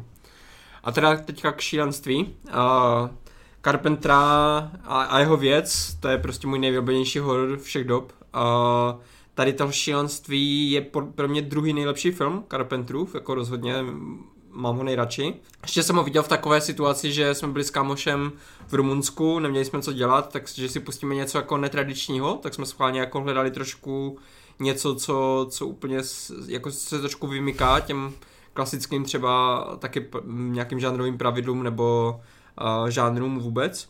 A u toho šílenství mi přijde, že jsme to dost trefili, protože Uh, ono je to strašně divné, jako já si pamatuju, že, že někde v půlce filmu jsem si říkal, ty jako na co jsem to vůbec koukáme, protože to je úplně prostě jenom divné a divné a divné a ještě, ještě divnější.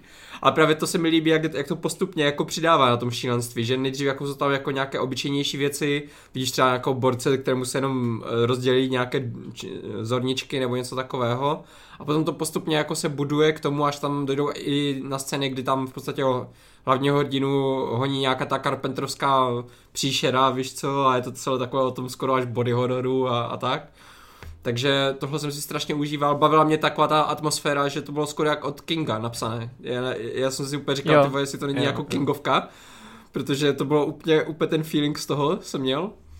A skvělý Sam Neill, jako, jak ho mám rád z jiných filmů a tady, tady se ukazuje, že mu fakt jdou jako takový ti psychopati úplně, jakože třeba i v horizontu událostí a tady úplně perfektně zahraný prostě nějaký psychopat, který jenom chce nějak vraždit nebo, nebo zešíval. K tomu prostě fakt při, tu Carpenterovskou režii, ten eh, soundtrack, který je takový jako fakt creepy, tak uh, za mě je tohle asi můj favorit, protože i když jsem jako hodně přemýšlel, komu dám ten hlas, protože každý ten z těchto dvou filmů má pro mě nějaké osobní kouzlo a dost možná, když se takhle podívám jako na ten turnaj, jak to máme roz, rozehrané, tak je to asi nejtěžší volba momentálně pro mě. Jakože fakt uh, oba dva tyhle filmy bych radši třeba i, i, i někde ve finále, než řešit ho tady v prvním kole. Ale jestli se mám rozhodnout, komu to dám, tak to bude to šílenství. A to jenom proto, že ten konec na mě měl daleko větší dopad. Protože si doteďka pamatuju, že když jsme to dokoukali, tak uh, jako jsme dlouho do noci ještě probírali prostě, co to má znamenat, jak to myslel a tak. A strašně se mi líbí to, jak, to, jak je to najednou meta, jak prostě, to jsem vůbec nečekal, že od takového filmu dostanu, ale ten moment, kdy já si v podstatě uvědomil, uvědomil že on vlastně mi ten Carpenter tím říká, že teďka my jsme byli součástí toho příběhu jako diváci, to byl pro mě ten moment, kdy to jako se pozvedlo na ten, na ten vyšší level, kterého chata bohužel nikdy nedosáhla. Takže můj bod má šílenství. Pro lidi, kteří nečtou, je tady i film. nice. Hero, ty chceš jít dál, nebo? Já půjdu dál. Nenechám tě mluvit. Já Nenechám tě si vyzobat ty poslední věci, co říct o těch filmech. Uh, oba dva jsou to naprosto skvělé filmy. Oba dva mají krásnou jako stopáž hodinku a půl cca takže krásně plynou, strašně baví, krásně si hrajou s tím žánrem. Chata v horách je parádní jako až parodie nějakého toho slasheru, ten výběr těch postav i těch herců je na schvál takovej a je to strašně zábavný sledovat.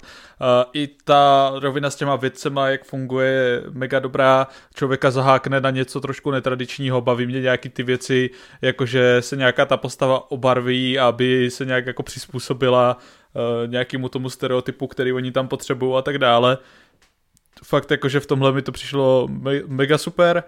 Ten Hemsworth je tam třeba taky jako parádní, kdy tam v jednu chvíli najednou působí jako chytře a ne jako takový ten typický vocas a pak najednou se zaschová prostě nějakým podivným stylem, který přijde to. Ten zhulenec je tam úplně jako skvělá postava, který no, no. prostě všechno odhalí a všechno ví. No, hlavně ten jeho bonk, vole, ten jeho yes, ten jeho bonk je tak epický.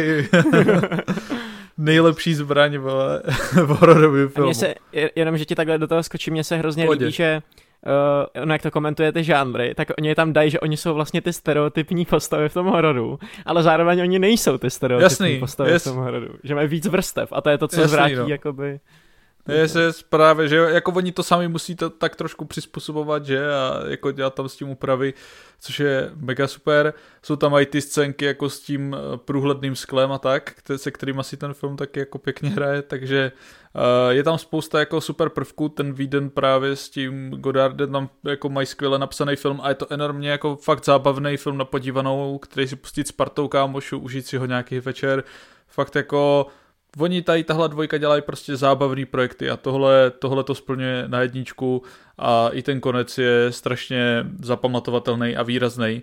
A šílenství od Carpentera není jako o nic horší film, je to fakt jako vynice, vynikající Carpenterovka, která má ten Kingovský, ale i Lovecraftovský feel. Myslím si, že jako tady z tohle z toho nějakého Lovecraftovského filmu a Kingovského je to to nejlepší, co můžete najít.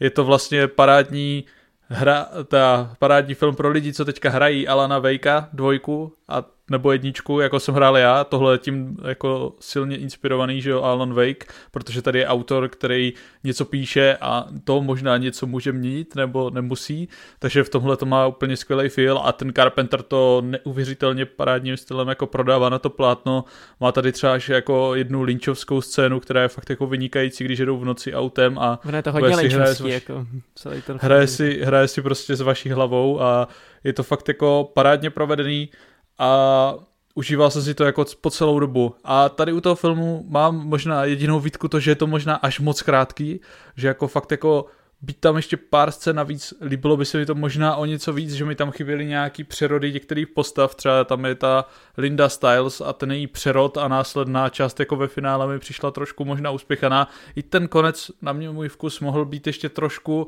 trošku jít víc pod kůži v tom ohledu, než tam se dojde na to finále, ale já osobně teda ve výsledku musím mít s tím šílenstvím, protože to tě tak chytne od těch prvních záběrů a momentů, ty tak chceš vědět, jako co se stalo. Potom tam máš ten silný kontrast, kdy vidíš na začátku toho šíleného sama Neila oproti tomu nejvíc racionálnímu týpkovi, který je úplně dokonalým protagonistou tady pro tenhle typ příběhu. To je fakt taková jako pecka. A pak ten Carpenter to tak jako precizně celý odvypráví, natočí a provede a ty záběry třeba, kdy tam jako najednou to vezme jak stránka a prorve se ten obraz a další věci, yes. to je tak strašně meta a tak strašně skvělý, že uh, je to jedinečný film a já si ho rád pustím vždycky znovu, no. Ty, jak jsi mluvil o tom Lynchovi, tak já jsem se schválně podíval, kdy vzniklo Lost Highway. A to vzniklo až od tři roky později.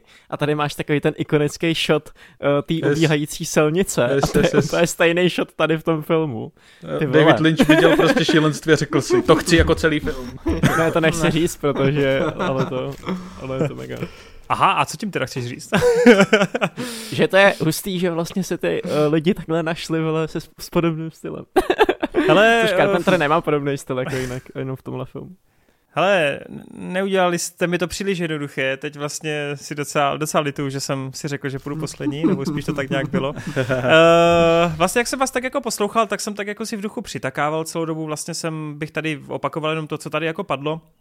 Oba dva ty filmy uh, vlastně jsou fakt jako kvalitní, oba dva ty filmy vlastně můžu říct, že mám rád. Uh, přiznávám, že šílenství jsem viděl až teďkom právě díky turnaji, takže to pro mě bylo poprvé uh, tady tuhle věc od Carpentera vidět.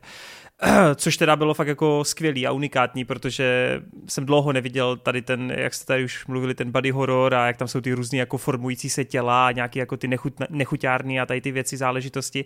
Strašně tam oceňuji i ty nápady jako s těma, s těma barvama, s tím světlem, kdy tam prostě moment, kdy všechno je modrý, jo, a ta yes, scéna úplně, to je, to, je, to je prostě úžasný moment. Dokonce je tam ta scéna z toho divadla, z toho kina, já ten mím znám, ten gif, já jsem do, až do téhle chvíle jsem netušil, že ten Sam Neill smějící se je vlastně z tohoto filmu, takže jsem byl úplně potěšen, že jako kruh se pomyslně uzavřel a že skutečně jsem to jako našel, no. Takže z tohoto hlediska jako skvělý a třeba ten moment v tom kině je podle mě úplně jako strhující až, jo, to jsem fakt byl úplně, že ty pičo, to je fakt jako boží. Ale já teda jako na rozdíl od vás teda musím říct, že u mě se tady projevila ta má typická nemoc, byť to nemá nic společného s druhou půlkou nebo vyloženě jako s koncem, já mám trochu problém u šílenství s tím, že mě si to strašně rychle zaháčkovalo. Hrozně se mně líbilo to budování té atmosféry, celý ten nápad kolem toho autora, těch knížek, té apokalypsy, to bylo strašně dobrý, fakt jako výborný. Ale musím říct, že třeba po té scéně v tom hotelu, eh, po scéně vlastně, ne, to až po hotelu je právě ten, ten kostel, tak potom mě to začalo trošičku ztrácet. Tam se právě začaly hrozně jako ukazovat tady ty nějaký ty vizuální hororové záležitosti. Začaly se tam jako hrozně, no bylo to hodně jako Raimiovsky, bylo to právě takový ten, ten horor čistý. A byla tam jakoby jedna šílená scéna za druhou a mě to vlastně trochu ztrácelo, protože já jsem v té chvíli nějak jenom koukal na jako pěkně udělaný na svou dobu vlastně jako hororové scény, na nějaký právě ty příšery monstra, na nějaký ten strach, ale jako mě to upřímně zase jako tolik v té chvíli nebavilo. No. Víc mě bavilo, jak právě si jako zjišťoval, co se přesně bude dít, kdy to šílenství ještě neprupa, nepro, nepropukalo na 100%. A tam se prostě přiznám, že na cca 30 minut jsem fakt najednou spadl do takové jako letargie, kdy jsem to jako sice sledoval, ale byl jsem takovej, nevím, nějak mě to úplně jako minulo v té chvíli a ten konec mi to zase jako docela, docela jakoby vyhypil. Kdy tedy jsou tam i takové blbosti, mě až jako stydno to tady jako říkat nebo vysvětlovat, třeba i konkrétně před Vejdem, ale tam je třeba ten moment, kdy ten Sam Neill jako sedí v té kavárně a ty tam vidíte toho týpka s tou sekerou. A třeba ta scéna by byla strašně dobrá, ale mě strašně vadí, že tam je jakoby prostřih na jeho záběr jakoby z detailu, ten close-up na toho týpka se sekerou. Kdyby si celou dobu jakoby sledoval ten moment, kdy Sam Neill tam sedí s tím borcem v kavárně a ty vidíš jen tak nepatrně, jak v tom jednom záběru bez střihu ten týpek prostě přichází k tomu sklu, tak já jsem úplně z té scény hotovej. Ale mě tam strašně narušil ten moment té atmosféry, ten prostřih na toho, že ty ho vidíš, jak jde. A mě to, je to úplná blbost, ale mě to strašně vyhazovalo z té atmosféry, takové záležitosti. Jo, že si úplně říkám, ty pičo, ten shot je úplně nádherný. Teď tam byl střih na to a já, ty vole, to úplně jako rozesralo pro mě ten prvek jako toho strachu. Já, já vím, že teď působí možná trochu jako hnidopišsky, ale třeba tady ten detail mě hrozně vyhazoval a takových věcí, já jsem si bohužel je nevypsal, ale tenhle konkrétně jako jediný ano, tak já jsem jich tam měl potom v druhé půlce trochu víc a na mě to prostě nefungovalo. Ta postava té Lindy, ta mě upřímně jako vůbec nebavila. Jo, ta postava mě prostě přišla, já neříkám, že bych měl být jako sympatický k ní a tak, ale nebavila mě. Sam Neil tady hrál úplně na pána, fakt jako byl výborný, strašně jsem si to užíval. Já si přiznám, že s ním nemám tolik nakoukáno, kromě právě toho horizontu jurských parků, tak třeba v Peaky Blinders jsem ho viděl, kde v prvních dvou sérkách byl taky jako vynikající, ale tady jsem skutečně viděl, že fakt jako umí hrát, že má několik vrstev, několik poloh, hrozně jsem si to užíval a vizuálně ten film nádherný, fakt že jo, ale mám s tím filmem překvapivě jako fakt dost problémů a jsem z toho možná i trošku jako smutnej. Ale říkám, konec, ten mi to zase jako vyhypil úplně extrémně. Chata v horách má u mě dost speciální místo, protože já nikdy nezapomenu na ten zvrat. Ten zvrat pro mě byl fakt jako dost klíčový. Já jsem to tehdy vůbec nepředpokládal. Já jsem to sledoval v době, kdy jsem nad filmama vlastně ještě jako nepřemýšlel zas až tímhle způsobem, i když je to relativně nový film. A opravdu mě ten film jako si hrozně získal tím převrácením očekáváním a tím, že jako žánrové vylezlo prostě z té krabičky, jo takže z tohoto hlediska mě to přišlo úplně fascinující a v té době jsem byl fakt úplně neuvěřitelně šokovaný, co vlastně sleduju a co je teda, co se skrývá za tímhle. A musím si vám přiznat, že díky tomuhle filmu jsem si hrozně oblíbil celkově tady ten podžánr, kdy my sledujeme jakoby lidi, kteří jsou na nějakém místě uvězněni a my jako sledujeme, co se s tím místem děje a co je jakoby to místo, jaký má to tajemství. Mě tenhle žánr, on to není žánr asi, ale mě tady ten typ příběhu ten jako neskutečně baví.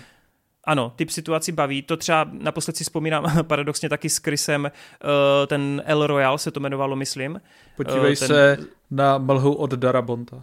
Jsem viděl, viděl jsem mlhu, viděl jsem kostku. On, uh, počkej, to, to v tom El Royal to taky točil ten Godard, ne?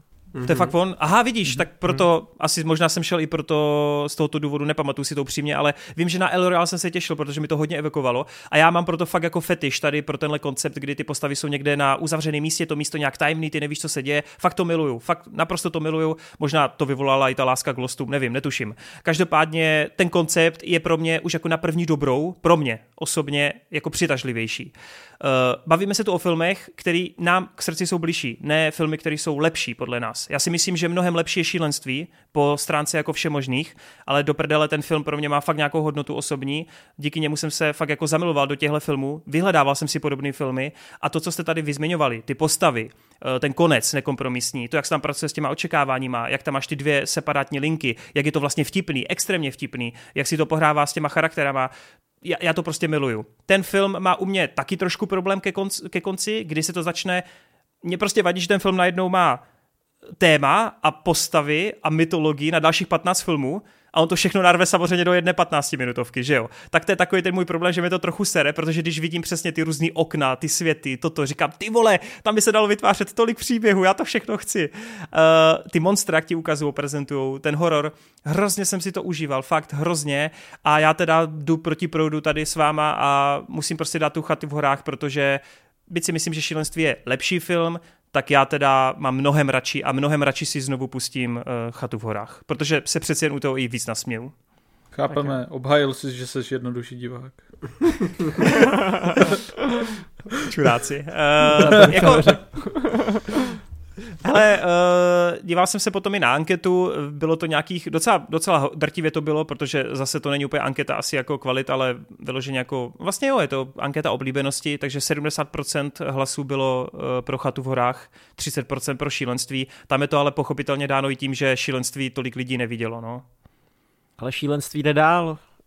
Ale bohužel, je mi to líto lidí, eh, byl jsem sám spolu s vámi, nedá se nic dělat. No. Já Ale jsem já- právě ale čekal, chci že tady bude víc lidí jako pro, pro tu chatu v horách, než to, tak jsem si říkal, ty Ne, já jsem od začátku- druhý, budu jediný, kdo tam do toho šílenství. A... Ty vole, bu, kámo, já jsem od začátku věděl, že tenhle duel budu jediný. Fakt. Fakt jsem to věděl. No jo, no. Já chci jenom říct, že komu se líbilo šílenství, zahrajte si Alana Wake 2.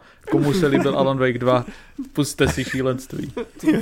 Kamo, Nice. Alan Wake Kámo. 2 je tak Ape dobrý. together, strong. Pičo, já mám pocit, že tahle epizoda je plná zacyklení, vole. Ten Alan Wake je tak dobrý. Ty vole.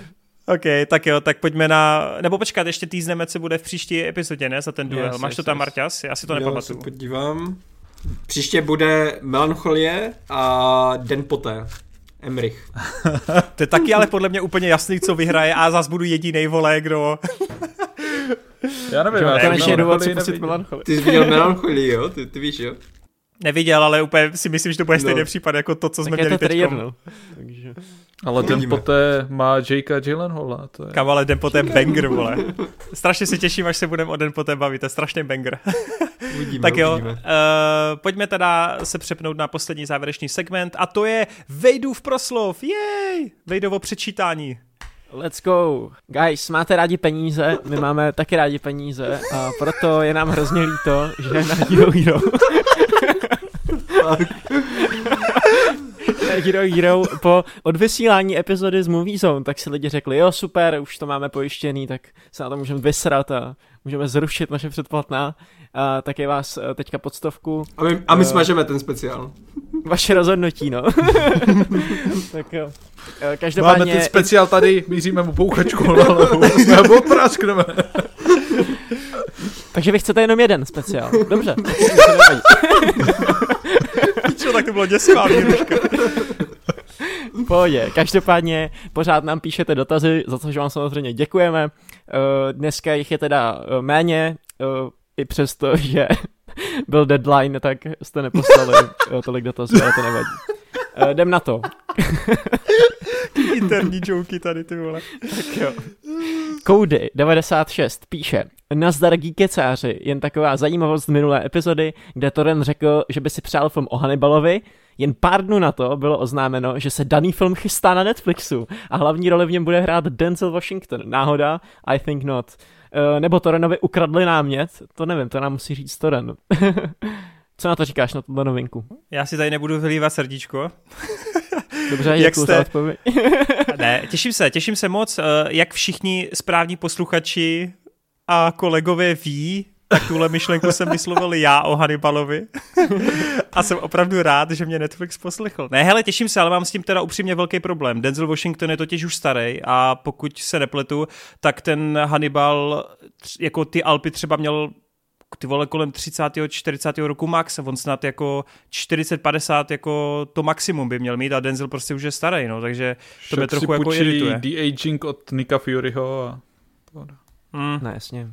No trochu mě to sere, abych se přiznal, a, takže tak, no. Takže tak radši Diesla, jo? Ten už je taky starý, Jo, já bych to, taky, dal... ten to taky připra... Ale ne, to byl joke, protože Vin Diesel to připravuje. ne? Jo, já vím, já vím. Já... s- Jo, Vole, jo. pičo, já jsem to taky říkal minulou epizodu. Nikdo ho tady neposlouchá. Vole, vy mě fakt ignorujete do prdele. jste Já si pamatuju, že minule jenom o Hannibalovi mluvil Marťas. Taky vole, si jste- myslím, no. Já odcházím. Ej, prdele, je, že já možná tu informaci s tím Vinem Dieselem mám od tebe, ale... No, výborně, vole, výborně. okay. Otázečka do Geeketsu od Codyho ještě, uh, jaký je pro vás význam hudby ve filmech? Dokáže samotná symfonie tónů ovlivnit vaše výsledné hodnocení, když vás emocionálně zasáhne? Nebo je pro vás furt důležitější ten obsah, i když je hudba Oscarová? Díky za odpověď. To je nový malý geekec mým, nebo co, ale... OK, dobrý. Uh, hudba je mega důležitá ve filmu. Je to podle mě, hudba je... Hudba, mně se hrozně líbí, co říkal Brad Pitt v Babylonu, že hudba je v podstatě jako nejvyšší umění. Že to je to umění, který dokáže vlastně jako předat ty emoce v té jako celé škále. A mám pocit, že v těch filmech spojení jako nějakého audiovizuálna tak funguje úplně úžasně. Je to věc jako rytmus a tak tak je pro mě úplně jako hrozně důležitá. Bavíme se tady o tom právě v rámci těch, těch jako top režisérů, kterými máme rádi. Takže takhle, ale každopádně ty se ptáš, jestli je pro nás důležitější ten obsah, no tak samozřejmě bez obsahu, jako kdyby ti hrál prostě jako celou dobu nějaká hudba, tak je to super, ale uh, taky tam musí být jako nějaký základ, na kterým ta hudba staví, takže asi tak. Mě jenom děsí, že ty jsi zmínil Rytmuse a pak si řekl, že je režisér? Kámo, tady nikdo neposlouchá. Uh, dobrý, uh, hele, já, já to nebudu obkecávat, hudba je extrémně důležitá, jako všímám si čím dál tím více, myslím si, že prostě je to strašně jako důležitý, důležitý aspekt jakýhokoliv média, ať už se tady bavíme o hrách, filmech, seriálech, ale ať je to třeba právě jako, uh, když sleduješ prostě nějakým způsobem kapelu, nebo jenom si něco pouštíš do pozadí a tak dále. Je to je to strašně dobrý vyvolávač jako emocí, protože ta hudba v tobě fakt může cokoliv vyvolat, ať už je to právě nějaká nostalgie, ať už je to nějakým způsobem, že si to iniciuješ s něčím, co si zažil, případně něco, co ti to připomíná. Hmm. Z tohoto hlediska je to prostě strašně jako zajímavé médium, musím říct, že fakt mě jako přijde extrémně, extrémně zajímavý. A jo, jako je to podstatná složka, no. Mohl bych tady jmenovat jako no. tisíce hudebních soundtracků, tisíce nějakých skladeb vyloženě od známých kapel a tak dále, ale to asi nemá úplně jako smysl, není to předmětem. Třeba jako, jasně, pokud jsi třeba jako Michael Fassbender, tak si prostě pustíš Smiths a jdeš střílet lidi. To, to je taky no, hudba super. Pohodička. Pohodička, no. Tak jo, já to mám teda stejně, jako Kuba, ne jako Fassbender, ale Teda musím říct, že právě pro mě je nejlepší to, když, když to je to spojení toho obsahu s tou hudbou, kdy vlastně ta hudba není jenom sama o sobě v tom filmu, ale má nějaký smysl, nebo nějakým způsobem obohacuje ten obsah.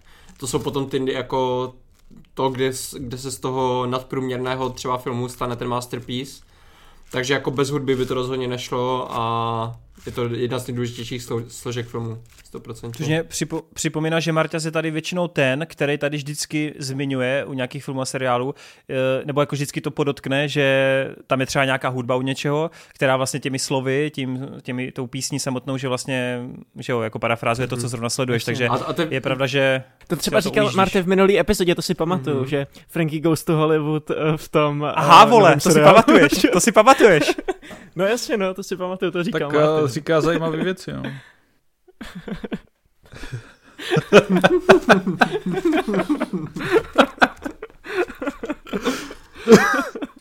tak jo, pokračujeme bez Torena. Co ty hroty? tak, tak. Uh, otázka teda zní, jaký je pro vás význam hudby ve filmech a moje odpověď je, že obří. Děkuju. Uh, ne, jako Díky. hudba je samozřejmě...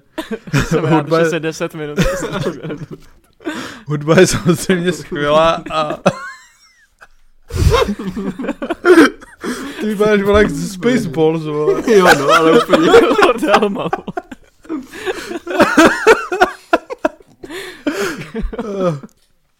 Ty vole. Sorry, hudba, hudba umí posvednout scény a...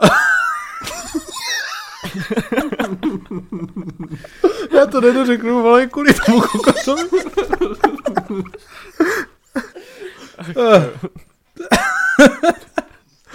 Eh, hele, Dělej, mluv ty sračko. Scény, je to skvělý, miluji, ale samozřejmě nikdy nedokáže nahradit ten samotný obsah, který je jako důležitější, ale to sepnutí je prostě to nejlepší, jak říkal Martias. A moje nejoblíbenější věci jsou taky vždycky postavené na hudbě.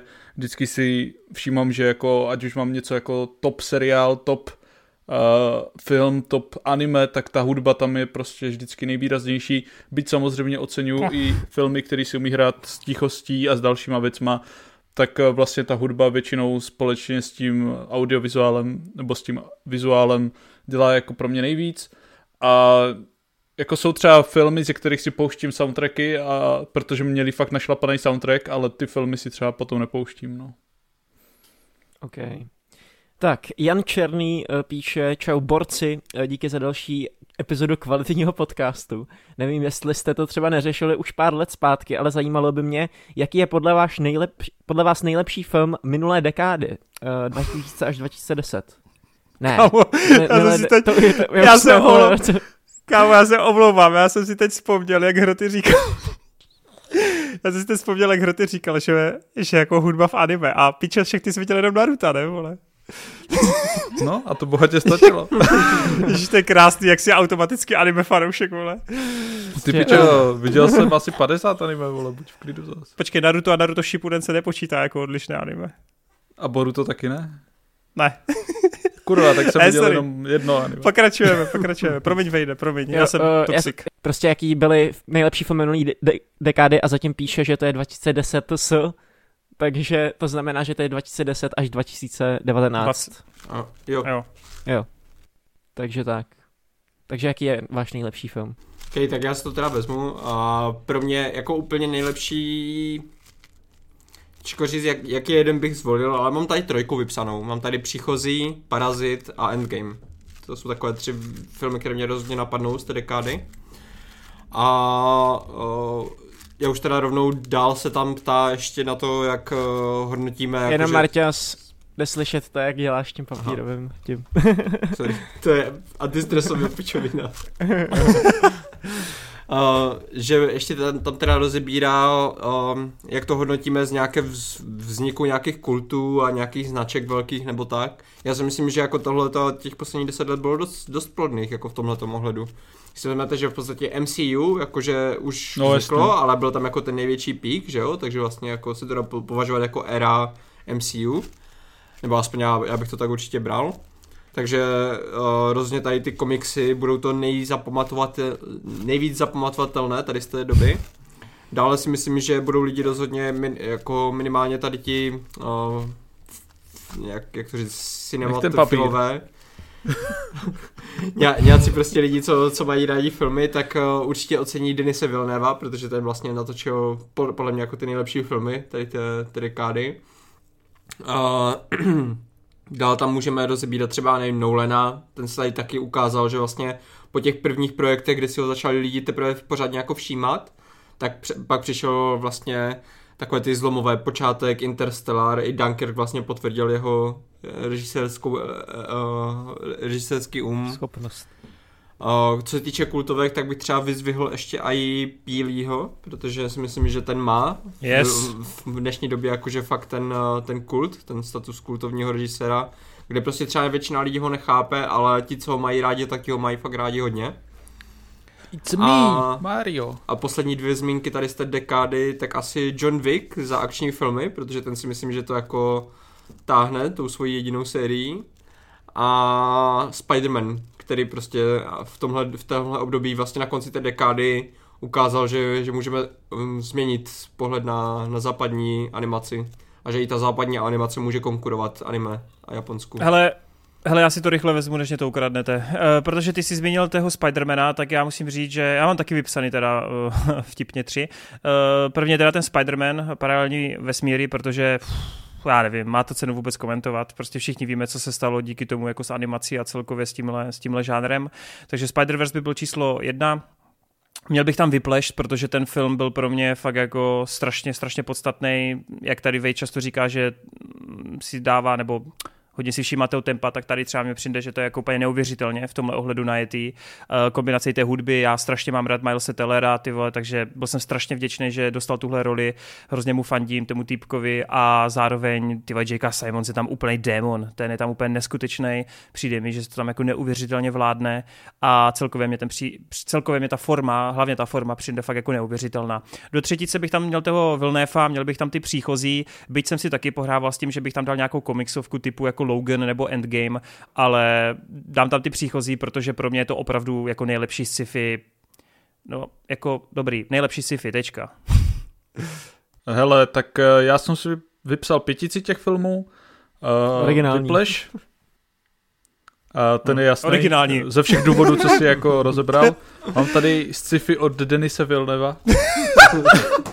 Ale já tady A mám dost, Blade Runner A 2049. Tady se vymykám a Blade Runner 2049 je jeden z pro mě jako nejlepších filmů té dekády. Já ho mám vlastně i ve svých oblíbených na ČSFD. A Mad Max Fury Road za mě je třeba taky jeden z fakt jako ikonických filmů, který asi furt bude rezonovat. Mám tady uh, Warriora třeba i uh, s vlastně Tomem Hardym a Joelem Ed- Egertonem. jmenuje se tak. Hmm. A to je taky pro mě jako strašně sportovní jako fenomén jako na úrovni až jako Rockyho a strašně to miluju jako příběh o odpuštění a strašně rád si to pouštím znovu a fakt to pro mě jako zásadní film a myslím si, že i má takový jako kultovní status tady na tomhle poli a nakonec teda mám něco ze svých ze svých choutek a to je Robert Eggers a jeho maják, no. A nakonec jako, jo, jako ty kulty tady existují už za tu poslední dekádu. Mám tady právě vypsanou tu Infinity Sagu, ten Spider-Verse a třeba pro mě i ten eh, Netflixovský animák Klaus je jako třeba vánoční klasika už teďka absolutní. Hmm, hmm, hmm. Nice. Uh, já ani nevím, co bych jako dalšího řekl. Uh, kdybych měl vybrat fakt jeden film, jakože bych byl nucený do toho uh, z nějakého, podle mě jako kultovního statusu, nebo to, jak to jako v uvozovkách nezměnilo kinematografie, ale že to prostě ukázalo nějaký trošku nový směr, tak to je Arrivals od Dannyho Villeneuva. To si myslím, že je fakt jako revoluční film. Takže tak. Uh, Rory hmm. spíše.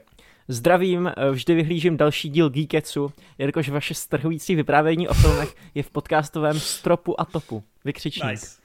Torčo, chtěl bys raději 150 tisíc odběratelů na YouTube nebo 150 odběratelů na Hero Hero? A ne odpověď je, že od, ne, ne, že řekneš obojí. Uh, Hele, to je na 150 lidí na Hero Hero je málo, já chci 500 lidí na Hero Hero. Já chci 150 tisíc lidí na Hero Hero. takže, ty vole, to by bylo úplně nejlepší. Ne, fakt, skočte na Hero Hero, ty vole. Chceme to sypat, chceme to sypat, chceme to sypat. A já chci hlavně klukům platit ještě víc. Ještě.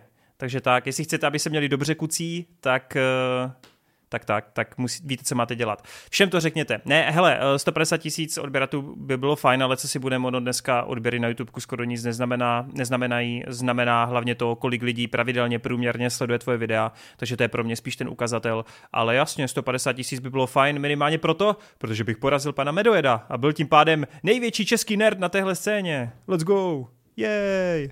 Takže tak. tak, uh, kluci, máte rádi Suchánka a Genzra a jejich humor. Kdo z nich je podle vás, podle vás vtipnější? Sledovali jste tenkrát Teletele, uh, já na tom jako menší dost ujížděl a i dnes si občas pustím nějaké jejich skeče a ten skoro až retardovaný humor opravdu není pro každého. Jako myslím si, vzhledem k tomu, jestli posloucháte Geekeci pravidelně a vidíte, jak jsem dneska tady failoval v humoru, že asi jsem velký fanoušek teletele. Eh, já, ten trap, já ten trapno humor uh, mám hodně rád, mě jako nějak eh, neuráží. Měl jsem rád i tu show, ale jako jasně, je to prostě blbost, nikdy bych jako to nějak každý mu nedoporučoval, nikdy nezapomenu na ty reklamy s tím sádlem a podobně v bazénu. To jsou jako fakt jako golden joky. Z těch dvou mám mnohem radši Suchánka, i přesto, že si myslím, že vlastně v tele v tele byl paradoxně vtipnější ten Genzer, ale Suchánka mám prostě radši jakoby napříč dalšími filmy, dalšími rolemi a vlastně i tím, že když mluví v rozhovorech a mluví trochu vážněji, tak mě fakt jako baví, no. Takže z tohoto hlediska mám blíž k tomu Suchánkovi. Mm, tak já teda musím říct, že já to mám do, podobně, že v tom teletele mě Suchánek bavil míň, Genzer víc a úplně nejvíc Sarda, ty jakože fakt. Yes, yes, Sarda retarda.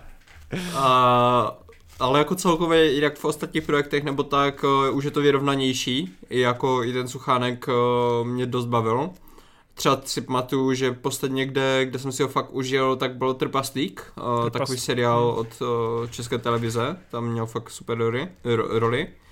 A, ale jako celkově, i když jsem sledoval Teletele a jiné jejich projekty, tak uh, víc mě bavila Česká soda. Jako, když to porovnám, tak uh, Česká soda, Čtvrtníček a spol byly daleko, daleko populárnější u mě, no čtvrtníček, říkal někdo Kinobox, Kinobox, Kinobox, Kinobox, tady nějaký partner pořadu Kinobox.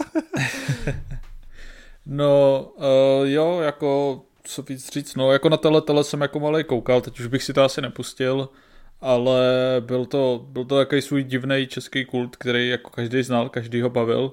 A tam nedokážu říct, jako kdo mě bavil z nich víc, to si jako nepamatuju celkově mě baví asi víc jako Suchánek i tím, jako jakým stylem to zase dělá, ale na druhou stranu v těch rozhovorech třeba mě baví oba dva, jakože když jsou vážnější, že uh-huh. mě mhm. baví i ten Genzer, i ten Suchánek ale přijde mi no, že ten sucháč má prostě to jako zajímavější celkově nějaký ten příběh za sebou a to vnímání a, a tak dále, takže v tomhle je mi asi celkově o něco sympatičtější, byť oba dva jsou jako strašně fajn. Nevím proč, ale vždycky přišel jako takový český Michael Fox. Trošku. No on, hlavně, on, on hlavně, že jo, on ty vole jako v tom filmu je prostě odmala, ty on je úplně, on celý život prostě hraje, no. Tak já jsem viděl pár epizod tele, potom jsem koukal, měl jsem docela rád jako malý i tu partičku ještě předtím, než odešel Ondra Sokol, pak mi to přišlo takový, že už se to jako rozpadlo, teďka už to tak jako Ten šumperák, no, jako on, on tam vyloženě nedělal uh, jako by tu kvalitu, to jsem tím nechtěl říct, ale prostě ta stará parta měla jako nějaký, nějaký svoje čaro. No, jako uh, lidi ze Šumperka, no, kvalitní lidi. Kvali- obecně kvalitní člověk. Uh, každopádně z té party, kdybych uh, Suchánek Genzer tak já, já nevím, asi bych si neuměl vybrat. Genser mi přijde jako lepší bavič, jako že to v sobě má i jako skrz nějakou jeho taneční uh, minulost, nebo prostě jako, že je takový víc fyzický, fyzikální bych řekl, ale ten Suchánek uh, je taky jako, uh, asi máme oba dva rád, stejně, to ten, je jedno, jdem dál. Ten Genzer je takový energičtější, že jo, celkově i jako v tom jo. osobním životě, zatímco ten Sucháč je takový víc uzavřenější Such, člověk, bych sucháč. řekl. sucháč. Taky suchý. Sorry, no. Ale no, jo, Genzer je také namazaný. Byl, taky jsem byl větší, taky jsem byl větší fanda jako spíš partičky, no, než tele, tele potom. Jo, tak to, ale tak vy, vy totiž zase podvádíte, my tam máme prostě vždycky na něco dotaz a teď najednou Bartas vytáhne českou sodu, tady se vytáhne partička, vole, kurva, ten dotaz je od tele, tele, vole. Myslím, že prostě to ne, vole, vůbec nevíš a neznáš. Víš, to je prostě. zase toxic torrent. Držte se, držte se sakra toho tématu. To ty, ne, ale nebyl jsi náhodou ty, kdo nás tady pičoval, že máme málo témat, málo dotazů, potřebujeme tři hodiny, ať to vyletí, vole, v algoritmu. to jsou interní to informace, kámo. To, to ne, zítra si nebudu pamatovat, vole, že jsi něco vůbec říkal. Jdem dál. zítra? Já už si to nepamatuju teď. nice. Jdem do dalšího dotazu uh, od Fine Lifea. Uh, Torču spánové, dnes si dovolím zaberou si do kulinářského světa. Finally. Sledujete pořady, jako například český či americký Masterchef, ano šéfe s Polreichem, pořady s Gordonem Ramsem, Antony Burdénem a podobně. Můj wow. čas nadešel. Konečně Takže využiju tele, svého... Tele a teďka, vole, Masterchef. Než, než, než bude mluvit Toren, protože to bude monolog na hodinu, tak eh, já jenom chci říct, že to moc nesleduju, že na tom ujíždí spíš moje přítelkyně na těch věcech a mě to baví, nebo když už to vidím, tak mě to zajímá spíš té střihové stránky, jak si tam s tím hrajou, jak to tam manipulujou a dělají jakože na poslední vteřinu tam všichni chystají ty jídla a všechno a tak. Tak mě jako baví to studovat z téhle jako hlediska toho střihu, ale jinak je mi to v celku jedno a nějak mě to nezajímá. Ale... Já teda hned řeknu, že já to mám úplně stejně, mě to vůbec nezajímá a jenom uh, přítelkyně občas sleduje takový nějaký uh, pořad, kde grillujou a vždycky je to jako jiný typ grilování a je to taková ta soutěž mezi nimi, kde se vyhazujou. To, to oni vykuře. A musím říct, že jako občas vidím nějaký díl, ale ani ta, ani jako rozebírat střihovou skladbu nebo tak mě nebaví na tom.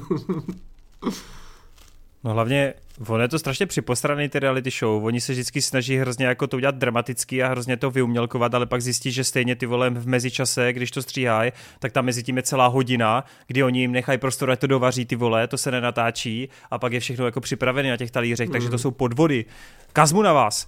Ale uh, Masterchef, hele, já se chtěl říct, že pokud přítelkyně vaše nebo přítel od někoho z posluchačů, uh, sleduje jednu tady z těch kulinářských show, tak podle mě je nereálný, aby ten druhý, aby ten partner jako aspoň od to jako nějak nezavadil. Jo? Já jsem do toho skočil právě díky Kátě, a i když to samozřejmě není nějaká, není to pro moje guilty pleasure jako třeba Survivor český, tak musím říct, že ten Masterchef je docela jako vtahující, přestože mi teda jako člověka, který nejí maso, hrozně serou ty epizody, kde to je čistě o tom, že tam prostě kuchají nějaký zvíře, to mě fakt jako dosere tak to mě, to je pěkná řezničina, ano. Tak to, to jako je většinou, že se na to ani nedívám, to jenom poslouchám třeba maximálně. Eh, to fakt nedávám, ale jinak teda mě jako spíš baví to, jak jako dokážou fakt z těch pár surovin udělat něco zajímavého, protože já sám třeba tolik nevařím, rád bych se jako naučil víc vařit, protože mám nějaký svůj 10 jídel, který furt opakuju, ale třeba Káťa jako extrémně dobře vaří, jako fakt eh, dělá zajímavý recepty, bych řekl, a baví mě to z tohoto hlediska, jakože co se z těch surovin dá dělat, takže mně to přijde vlastně docela fajn. A pokud bych měl u nějaké reality show jako ztrácet čas, tak rozhodně dám přednost tomuhle, než takovým těm bizárům typu eh, rodinné nebo manželská výměna, jak se to jmenuje a nějaký ty farma, ano, farmář hledá ženu a všechny tady ty další jako hovna, jo. Jakože ten Masterchef mi furt přijde, že aspoň něco z toho si malinko člověk odnese. Hmm. Ale já se přiznám k tomu, že jako reality shows mám docela rád, je to občas moje guilty pleasure a právě ten český Masterchef, eh, když tam byla ta série s Pavlínou, tak to jsem jako fakt bedlivě sledoval. Byť mě ta Pavlína nikdy nepřišla tak hrozná, jak se říkalo, jako jenom mě prostě bavilo to sledovat. A přesně začalo to tím, že jsem na to koukal jako hroty, fakt vyloženě technicky jsem si řekl, hele ty vole tam hrozně zajímavě jako pracují s tím napětím a vlastně ta eh, s tím budováním té show, s, to, s tou dramaturgií, že vlastně ten český Masterchef mi vůbec nepřijde přijde uh, jakoby špatně udělaná jako reality show, že si říkám, že v rámci toho jo, rozpočtu to ne, to ne. a v rámci uh, té televizní jako zábavy vlastně jako je to jedno z těch lepších, i když ono, uh, ono že tam byla ta nová trojice, uh, ten, uh, já nevím, jak se jmenujou, uh, já vím jenom punč, a tak dále. Forejt a Punčuchár, že no, vím, ten třetí jo, jo, nevím. Jo, přesně a to a tak o, tam byla že na začátku ta nová trojice, která tak jako prokopnula ty dveře, bylo to trošku jako nový, jenže teďka jak už spolu dělají nějakou tu x sérii, tak jde vidět, že ty postupy jsou pořád stejný a už je to hrozně repetitivní, takže fakt já jsem viděl jako jednu celou sérii a teďka už nemám absolutně žádnou jako důvod jo. se na to koukat dál, s tím, že oni tam ještě hodně změnili nějakou tu stopáž, což teďka podle mě hrozně je takový problém uh, toho voja, že oni dávají jakoby ty prodloužené věci podle mě na to vojo a uh, kratší no, do té televize. Ale tady mě, třeba, mě to třeba docela vadí, že třeba Survivor na voju vycházel, myslím, dvakrát týdně, což jako bylo docela OK tempo, což byly ty hodinu a půl dlouhé epizody. Tady ten Masterchef, ty vole, já ani nevím, kolik to má, kolem hodinky teďkom to má a vychází Doufám, to jenom... že jako nekecám, jenom jako co mi přišlo. A vychází to jenom jednou týdně a mě to přijde hrozně jo. málo, jednou týdně. OK, OK. No takže takhle, uh, přišlo mi to nějaký uh, zlohavý, každopádně uh, ty se tady ptáš i na Ana Šéfe s Polarechem a tak dále, tak ty vole Ana Šéfe s Polarechem, teďka jsme to zrovna probírali nedávno s kámošem že já si fakt myslím, že Polarech je normálně ještě lepší než Gordon Ramsay, že to má takový jako český punc, on na několika dílech dělal Vít Klusáky a má to takovou jako jedinečnou atmosféru, minimálně ty starý díly, a uh, nevím, jako tak ty vole, takový to, že dal jsem to do jiného hrníčku a tak, tak to je úplně legendární. Uh, je to hrozná prdel sledovat kolikrát, takže asi takhle. Asi takhle. Uh, yes. Přemýšlím, jestli tady ještě něco dál. Jo, máte rádi filmy s uh, prostředí kuchyně či gastronomickou tématou, uh, tématikou? No, když jsme u toho, tak můžu nahypit na prosincovou epizodu, kde si chci, doufám potom i s Conrym, nebo to udělám sám, nevím, ale chci tady udělat jako nějakou recenzičku na Medvěda, protože ty vole, Medvěd yes. je úplně fantastická záležitost. A jestli budeme dělat nějaký topky, třeba i seriálu, aspoň jako jenom něco zmíníme, tak to je prostě numero uno. Je to banger jak sviň. Ratatuj, super film. Hele, Skoro na úrovni je to medvěda, cool, no. když tam pracují s těma nervama a věcma a tou šílenou kuchyní jako v těch filmech a třeba i ten Bodvaru, že jo, co byl dva roky zpátky, tak byl úplně skvělý. A já to teda nějak extra nevyhledávám, ale jako když mi dáte nějaké skvělé menu, tak si ho dám rád. Yes. Oh, oh, ty koky, drop the mic, Vole, dobře. Každopádně Fine Life tady píše ještě jednu větu, kterou musím přečíst, že ještě jednou díky moc děkuje Vejdovi za jeho středeční streamy a rozhovor s Janem Vejnarem, ať se vám všem daří. Tak bych doporučil, kdo neviděl rozhovor, tak může mrknout. Jdem dál. Radim Doleže, Doležel píše Ahojíček, borci. Jelikož už je všude v kinech, jedné klasicky u nás, nový film Sofie Coppoli Priscilla, Uh, chtěl bych se vás zeptat, jaký máte vztah k této režisérce a jaké její filmy jsou vaše nejoblíbenější. Za mě Somewhere a Lost in Translation. Pokud nikdo kromě Vejda nic neviděl, tak mi můžete říct, jakou máte rádi pizzu. Což jako mě je zajímavý, že mě tady dáváš, jak kdybych ty vole a byl expert na Sofii Kopulu. Já mám hodně to... nakoukanýho jejího otce, bych řekl. Ponížuje no, nás jak... tady, no. Jako, Přesně jako. S tím já mám, a já mám... Prdele a už tam Přesně. Já jsem já od ní nevěděl jako fakt, uh, fakt skoro nic, jenom asi teďka nedávno jsem koukal na Virgin Suicides, tak to bych si asi zařadil, jako to se mi hodně líbilo od ní, no, třeba. Já bych jenom chtěl říct, že já mám od jistého Kopoli taky dost nakoukáno. Ten Kopola se jmenuje Nicolas Cage. Nicolas Cage. Takže fuck you. uh, hele, ale, jako, ale mě teda odhadnul úplně perfektně, protože reálně, já jsem neviděl vůbec nic, já jsem se na to díval a jakože na to, co natočila a já jsem fakt neviděl nic, vím o ní, vím ani třeba o tom ztracenou překladu, ale třeba u mě je tak i trochu vtipný, že já nejsem žádný velký fanoušek je byla Mary, Maryho, já prostě nechápu ten jeho kulturní status. Ale ztraceno v překladu bys je ty pecka. konkrétně Já si myslím, že by se ti to fakt líbilo. Jo, já, já se na to chystám, já se na to chystám, nebojte. Jenom jako díky tomu, že vlastně režisérku neznám a díky tomu, že Bill Murray není nějaký můj favorit, tak uh, to prostě furt odkládám, ale určitě si to někdy dám, takže on je to teď dokonce i na tom plagátu. Johansson? na plagátu filmovým, kde se očkrtává ty nejlepší filmy, co máme doma a zrovna tohle tam je, takže určitě to dám. Ale jako jo, mě odhadl perfektně. Já jsem nic neviděl a nejoblíbenější pizza je Quattro Formaggi nebo Brusinková. Říkal jsem, že řekneš Havaj.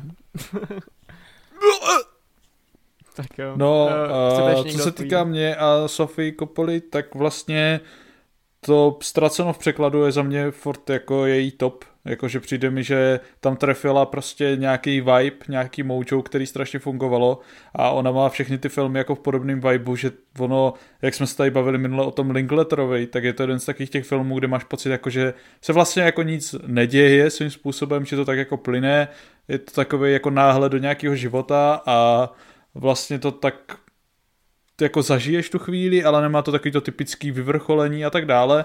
A u toho ztraceno v překladu to pro mě jako funguje úplně skvěle, byť tam je ta katarzická jakási, jakási tečka, tak u nějakých těch jejich ostatních filmů tenhle vibe jako u mě nikdy jako už neklikl, nes, nesešel se a vlastně i když jako cením ty filmy z nějaký umělecký vize a z nějaký jako snahy něco odvyprávět, tak vlastně tam to nikdy na mě už tak nefungovalo jako u toho ztraceno v překladu a nikdy už prostě pro mě nenašla tu stejnou směsici jako tady u tohohle jako skvělého jedinečného filmu, který mám strašně rád. No.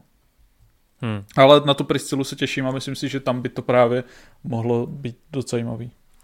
Taky se dost těším, tam hraje ten typek z Euphoria, protože je tam fakt dobrý.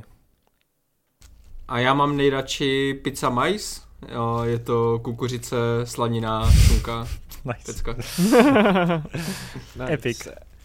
Uh, jo, já jsem ještě chtěl doporučit uh, Studio Binder, takový můj jako oblíbený uh, YouTube kanál na nějaký jako rozbory, uh, co se týče filmu a tak, tak natočil vyloženě speciál o Sofie Coppoli z hlediska jeho režijního stylu, kde fakt rozebírá tuhle tu režisérku na 40 minutovém videu, jak ona přistupuje k té práci, tak kdyby to někoho zajímalo, tak doporučuji.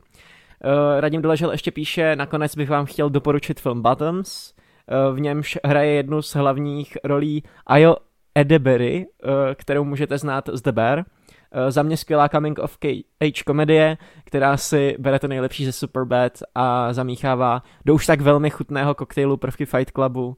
Před koncem začne snímek, to je recenzovala. Před koncem začne snímek sice trochu pokulhávat a využívat žánrové kliše, kterým se předtím vyhýbal, ale tomu člověk dokáže odpustit. Děkujeme Ale... za takovou recenzi. Na Twitteru se o Bottoms strašně mluví, takže jsem to jako zaregistroval. Právě díky té herečce z Medvěda jsem si toho jako i všimnul. A strašně se těším, no. By the way, ona teď na ní jako hodně dabuje v animacích. Jsem teď právě viděl si nějaký ten Big Mouth nový nebo něco, kde ona dabuje a jsem strašně za ní rád, protože ona je mega dobrá. A Bottoms mám v hledáčku, jenom čekám, až to bude na streamovací službě. Já se přiznám, že jsem o tom vůbec neslyšel, že teďka se to hledám. Taky ne, se kouknu potom, co to je zač. Labožnická pizza, dobrá. Majuška Myška. Myslivecká. Uh, Majuška píše, blíží se nám pomalu Vánoce a tím spojené filmy a pohádky, který, který film nebo pohádku, uh, na kterou se těšíte tento rok. Já se těším na vánoční pohádky. To tam píše? OK. tak s pozdravem Majuška. Hele, děkujeme za to. Ideální příležitost to teď vypustit. 15. prosince se mega těšíme na nejlepší vánoční film jménem Gremlins. Bude se, uh, bude se konat speciální projekce v kině Art v Brně 15. prosince, 15.12. Nevím teď přesně ten čas, ale když dáte kino Art do Google, tak vám to najde to kino. Můžete si koupit lupeny, teď jsme to spustili v předprodeji společně s kinem, budeme tam pravděpodobně všichni takhle jako kluci z Geeketsu, nevím, jestli třeba někdo nebude chybět náhodou, ale whatever. Každopádně bude tam nějaká krátká přednáška předtím nebo nějaký, nějaká uh, úvodka, pak si teda pustíme film a pak můžete chvilku s náma pokecat, takže pokud chcete vidět fajnový vánoční film, dobře se naladit a vidět i nějakou tu klasiku, tak Gremlins v kině Art 15.12. Jo! Tak a teďka ještě přišly dva bonusové dotazy, který přečte Toren, protože jste opozdílci. Klaus, ještě jsme... My ostatně nebudeme jo, ještě jsme mohli jako odpovědět na ten dotaz. No, já, jsem teď, já jsem teď jako říkal, on tu Majušku schválně ignoruje? ne, to vůbec, to vůbec, to bych se nedovolil. Tak uh, já se těším na vánoční koledu, jako každý rok. Povídejte. já za sebe jako každý rok si jíždím určitě už tradičně pelišky, sám doma, jedničku i dvojku, a z čerty nejsou žerty, to absolutně jako miluju, to mě vždycky jako zvedne náladu, rozseká, mám to prostě už zpětý s tím obdobím a samozřejmě si každý rok pouštíme s přítelkyní toho Klauze, který mě prostě vždycky úplně rozemele, rozebere a já jsem úplně vánočním rauši díky tomu a je spousta dalších filmů, který mám rád, jako tu Vánoční koledu, Grinche, a spoustu českých těch pohádek, co běží v té době v televizi a to, co chytím v té době, jako tak nějak, když je nějak když je příležitost posedit a jenom chillovat, tak to si prostě dám rád, no. Hmm. Já teda nemám žádné jako vyloženě, že bych si sjížděl pořád dokola to samé nebo tak. Jasně, když přijde Klaus eh, v době Vánoc a všichni o tom mluví, že to je pecka nebo tak, tak si to dám a užiju si to. Ale takhle vždycky, když eh, mi, se mě někdo zeptá na nějakou pohádku, vždycky, úplně vždycky první na, na mysl vyvstane Hvězdný prach. Protože to je pro mě prostě jedna z takových Ty jako krásu. perfektních moderní, zmodernizovaných pohádek, prostě kdy mm to, to jsme měli promítat, ten... vole. Mix. Ten je skvělý, to, ale to není moc asi vánoční, ne? Nebo no, já už to moc nepamatuju. No není tam jako nějak extra moc vánoční. Ale je to prostě pro mě zafixované jako, jako pohádka, která mě fakt bavila. Už v době, kdy jsem v podstatě z pohádek vyrostl a vždycky si to budu pamatovat, proto. Yes, to je dobrý. Okay, já už jsem řekl, že potře- potřebný, takže jdeme na další dotaz. Marek Řeháček, čau kluci, zajímalo by mě, kde a po případě s kým výjima kina sledujete nejčastěji filmy. On tam má v závorce PC, mobil, tablet, televize, doma, na cestách. A jak, moc, a jak moc rozdílné je podle vás sledovat film na velkém plátně a na malém displeji? Preferujete vždy kinoprojekci? Díky. Dobrý dotaz, docela takový i jako dobře načasovaný, protože já teď poslední dobou, jak jsme se přestěhovali od září do nového bytu, tak já mám trochu problém vlastně jako s usínáním nově, protože nemáme v ložnici jako televizi. A já jsem normálně teď úplně kacířsky se musím přiznat, že, se, že jsem se naučil na to, že si prostě fakt ty vole regulérně na prasáka dám sluchátka ty pičo do uší, když jdu. Ano, a normálně si pouštím, ale pozor, já si pouštím fakt většinou věci, které nejsou nějaká jako cinema, nějaká kinematografie, jo, taká ta blbost, do které chci usnout, nějaká, na které mě jako v uvozovkách tolik nezáleží. Takže třeba Killera jsem si dal naposled, že jo. ale ne. Jsem... Toho se usíná skvěle. a takže si pouštím spíš nějaký seriály nebo anime, takové jako věci si pouštím právě teď před spaním a třeba do půl hoďky na to usnu. Takže i když bych dřív za to jako sekal ruce, tak teď vlastně zjišťuju, že... Jsi pokrytec že jsem pokrytec, ty vole, a že bych normálně, normálně bych se nejradši jako Loki vrátil v čase, ty piče, normálně bych jako probliknul a nejradši bych si nasekal, tyjo, že jsem byl takhle zlej na lidi. Ne, Já jako myslím, pořád... že se vůbec nemusíš vracet, nasekej si v tomhle jo, no, časovém. Usekej si ruku. uh, Víš co, vydrž pět sam... minut jsem tam a nasekal. preferuju, to, kámo, to bylo geniální joke, ale že teď je ta rána. Uh, preferuju... Kdybych jenom vstal preferuju... prostě a za pět minut...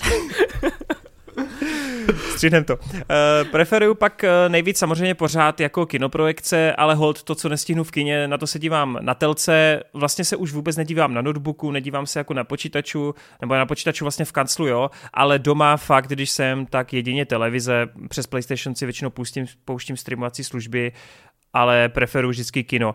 S kým se dívám, záleží, tak samozřejmě s Káťou, s přítelkyní jako nejčastěji, ale když je třeba s kamarády nebo s někým, tak nemám s tím problém, ale kdybych teď měl říct s kým nejčastěji, tak určitě s Káťou.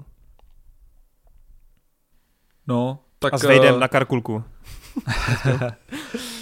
Tak eh, já to mám podobně, že jo, já se strašně jako, když můžu, když je to film, co mě fakt jako zajímá, chci ho vidět, láká mě, tak pokud je tam ta možnost, tak chci to vidět v kině, chci to prostě stihnout a snažím se o to, ať to nějakým způsobem jde, že jo. Teďka jsme s Martěsem byli minulý týden na Kyře, když znovu promítali, takže to byla pecka.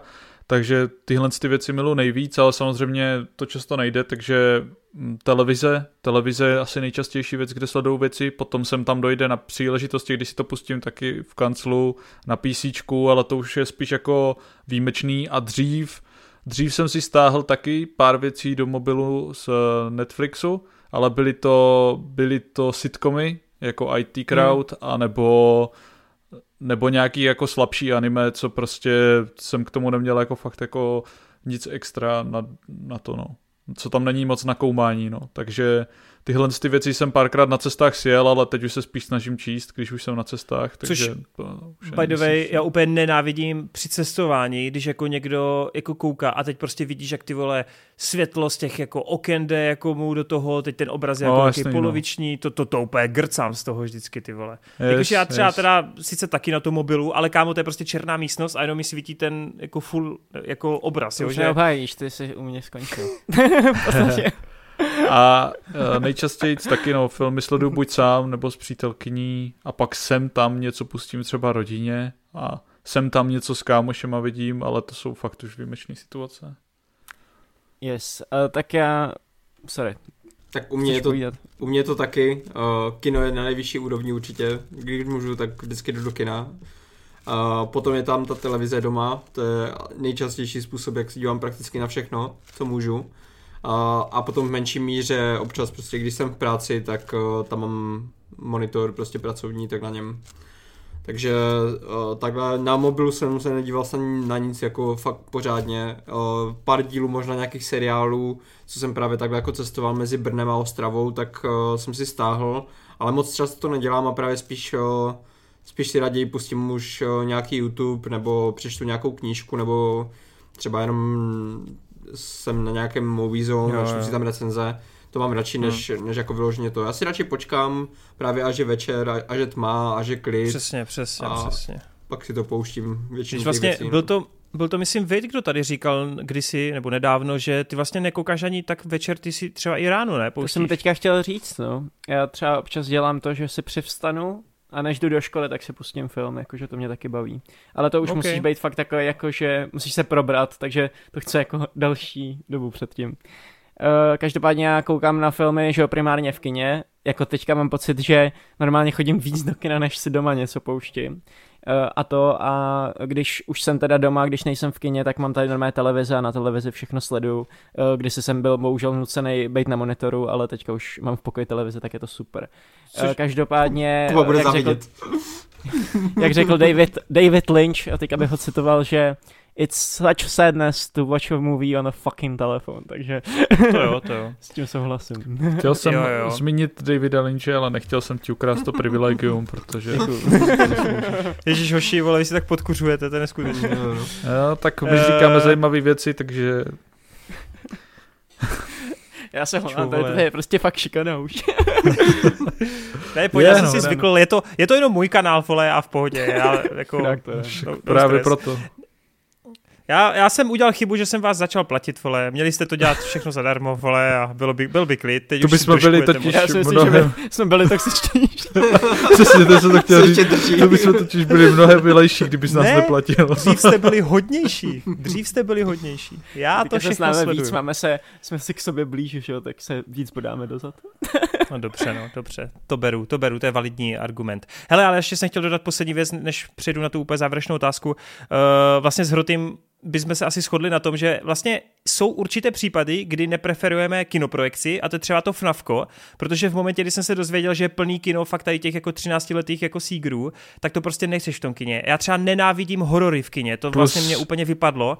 Já fakt nenávidím jít do kina na horory a většinou chodím až týden nebo dva po premiéře, protože já mám z hororu strašně špatné zkušenosti. Vždycky to jsou nějací mladší lidi, kteří jsou třeba za, za mnou nebo někde jako poblíž a já je prostě furt slyším. Slyším, jak jako si dělají srandu z toho, že ty tam něco bafne, slyším nějaký pubertální páry, ty vole, jak prostě se u toho furt chichotá a něco říká, že a teď tam ta holka udělá to, to dívej. No to by mě jako se krve nedořezalo, ty vole, jako tady při těch projekcích a fakt to nenávidím. Dřív mě takhle hodně srali i projekce Marvelovek, protože ty retardi museli pojmenovávat každou postavu, kterou vidí na plátně, ty vole, protože já nevím, jsou asi jedineční.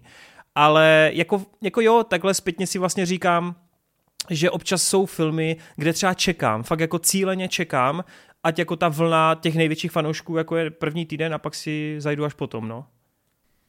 Yes, já to jsem ještě do tebe vole vtloukal, ať nechodíš na to v Navko, protože jsem to viděl jako první a říkal jsem, jo. ty pičo, to v kyně prostě to fakt co to nestojí.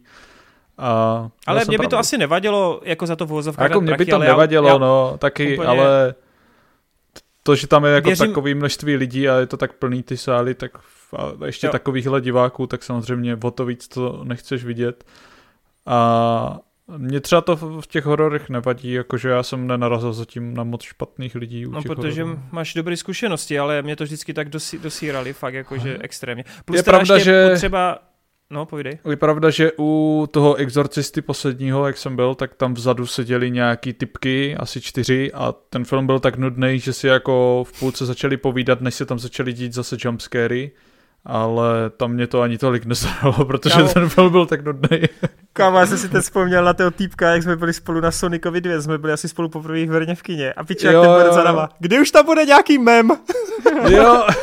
Kámo, to jsem umřel, když to zahlásil. Tam úplně tichá scéna, vole, tam Tails si vylívá srdíčko Sonicovi pičo v té chaloupce, vole, tam v zimě a piče teď borec v tom tichu tak kdy už tam bude nějaký meme?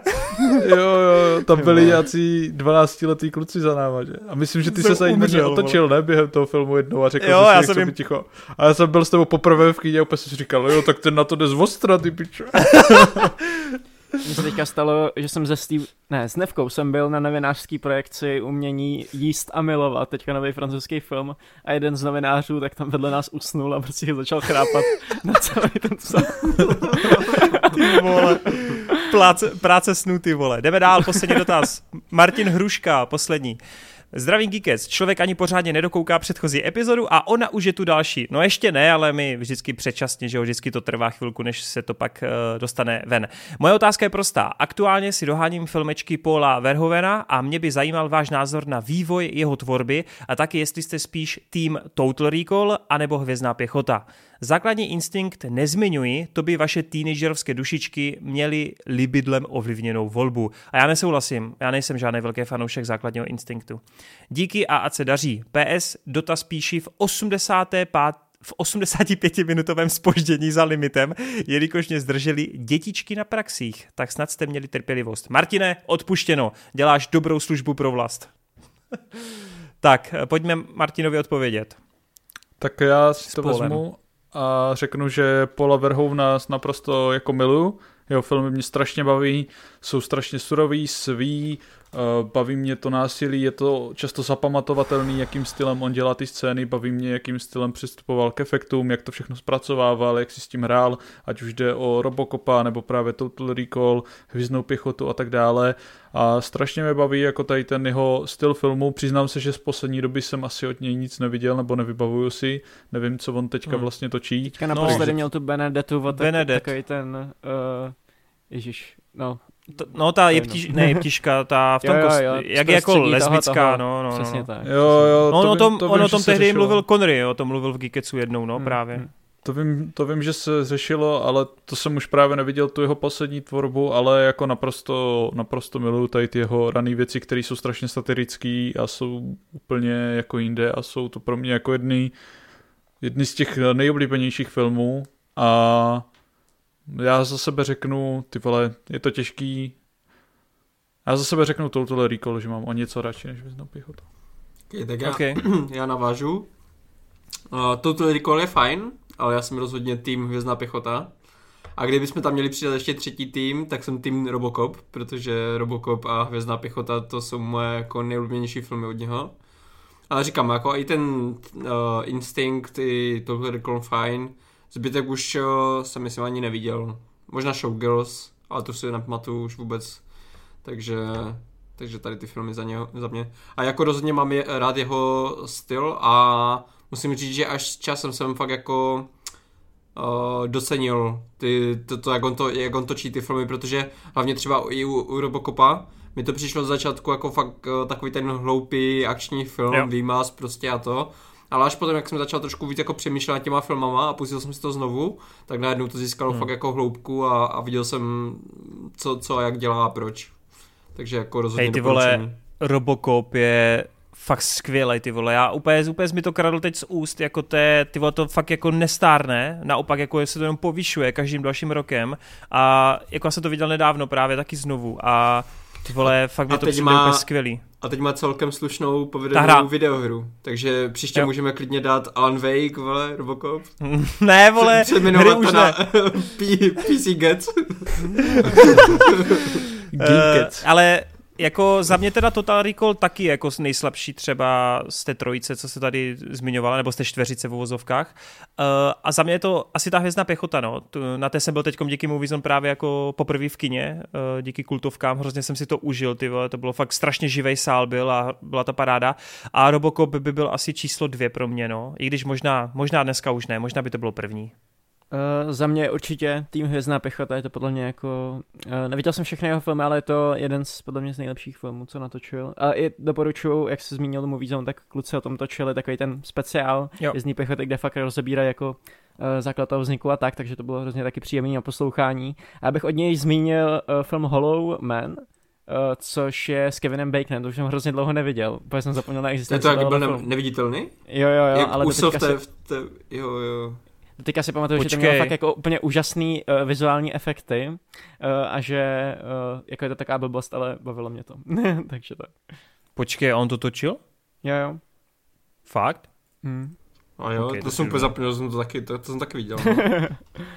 Yes. Okay. Každopádně, ale Total Recall, super Robocop taky, to jsem viděl teda, já jsem Robocopa viděl hrozně moc v dětství, protože já jsem šel do kina na tu novou verzi, takže jsem si chtěl pustit vedle toho uh, tu Verhovenu a, uh, jak to říct, Viděl jsem to dřív, než jsem to měl vidět.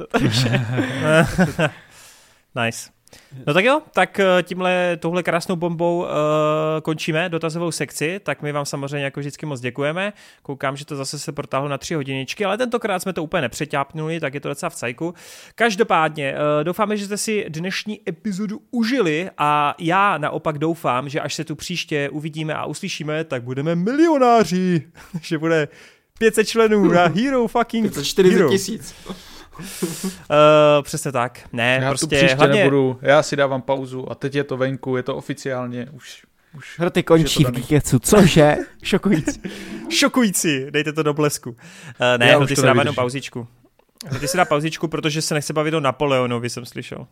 Jo, Takový hovna chápu. jako Napoleon a Attack on Titan, to mě vůbec nezajímá. Já jsem já tady mě pro... hrozně sere, že prostě do kina u nás jde jenom nějaká ta tři a půl hodinová verze a ne ta čtyř a půl hodinová. To mě fakt štve. Blbý, no. no tak, Já uh... tady se vrátím do Giketsu, až budeme probírat Kojota versus Aquamena. nice. Uh...